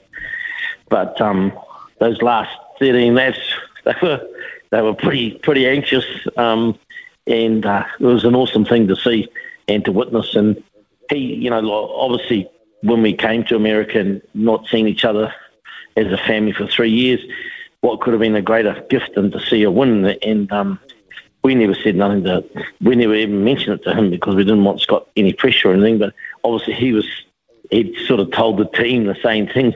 God, I've got to get a win. You know, my mum and dad are here. You know, um, so so it was it was sort of a bit of a hidden agenda from us, a hidden agenda or wish from him. So from you know, and for his wife Karly, you know, she's she's just been so supportive, and so for a family to be there, um, yeah, I've just that's one thing.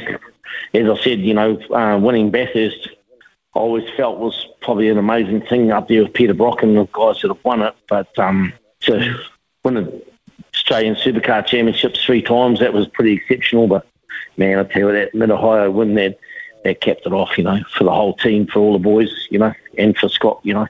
And it was a well deserved. all these things have been at tracks that are not the easiest tracks, you know. Like this is a tough category. This is I know Formula One's going to be tough, but I sincerely believe this is probably tougher. You know, it's um, but yeah, what a journey. You know, like you know, as a family, we just we're blown away. It's just um, I can't express how excited we are. You know, it's just um, and so appreciative. You know, it's been great. You know, but he's very lucky. He's in he's. He, you know, like Scott. Scott's a very good driver, and he's, he's, you know, he's got a great ability, and and you know, he's been likened to a lot of, a lot of great race car drivers. But don't forget, there's 25 guys behind them at that team that are there. You know, it is a team effort, and um, also, you know, the team Penske thing. And it's a she's a juggernaut. You know, they know what they're doing. Wayne, uh, it's it's a hell of a dangerous activity. We know that. Um, you know, a lot of parents watch their kids play rugby, cricket, soccer, whatever. Not quite the uh, the danger element involved. How, how, have you ever got used to that? Uh, what goes through your mind during races? I mean, when he when he crashed, for instance, in, in, in the Indy 500, how do you handle that thing as a as a parent? You don't, and you never get used to it.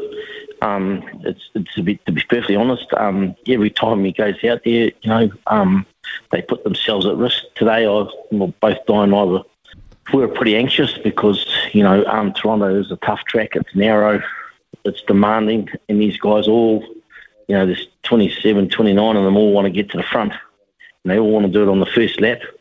Um, so you know you do, but the cars. One thing I've learned since we've been in America and spent the time with the team and at the track and also at the factory, these cars are extremely safe. Um, they've done everything in their power to keep them as safe as what they can do.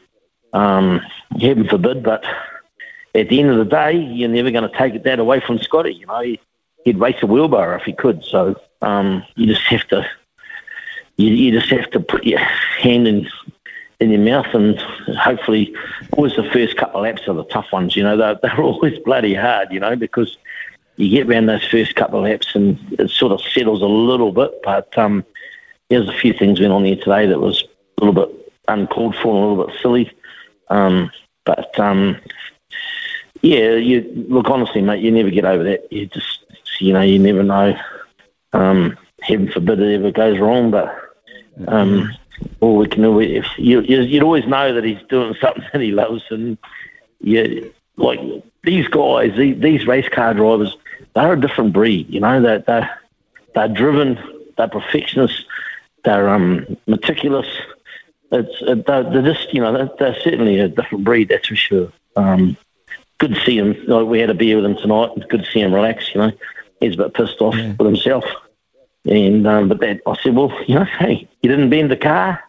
You still come home in the top ten, and you know it's you got good points. So move on. You know. He is sitting quite nicely actually uh, after a, after an amazing rookie year last year. Of course, this year's become even better for him. Uh, Wayne, uh, what about yeah. the the, the uh, immediate future? I mean, there was talk uh, at one stage about him wanting to returning to, to Bathurst at, at some point. Um, how do you see the next year or two panning out for Scott? Look, I, I don't know with that. You know, with the way things have gone, um, you know, with, with COVID and with what's going on with um, and he's so he, he is extremely focused on his career here, and um, my personal opinion is that um, I think he needs to stay focused on on Indy, on Indy, you know, on on the category.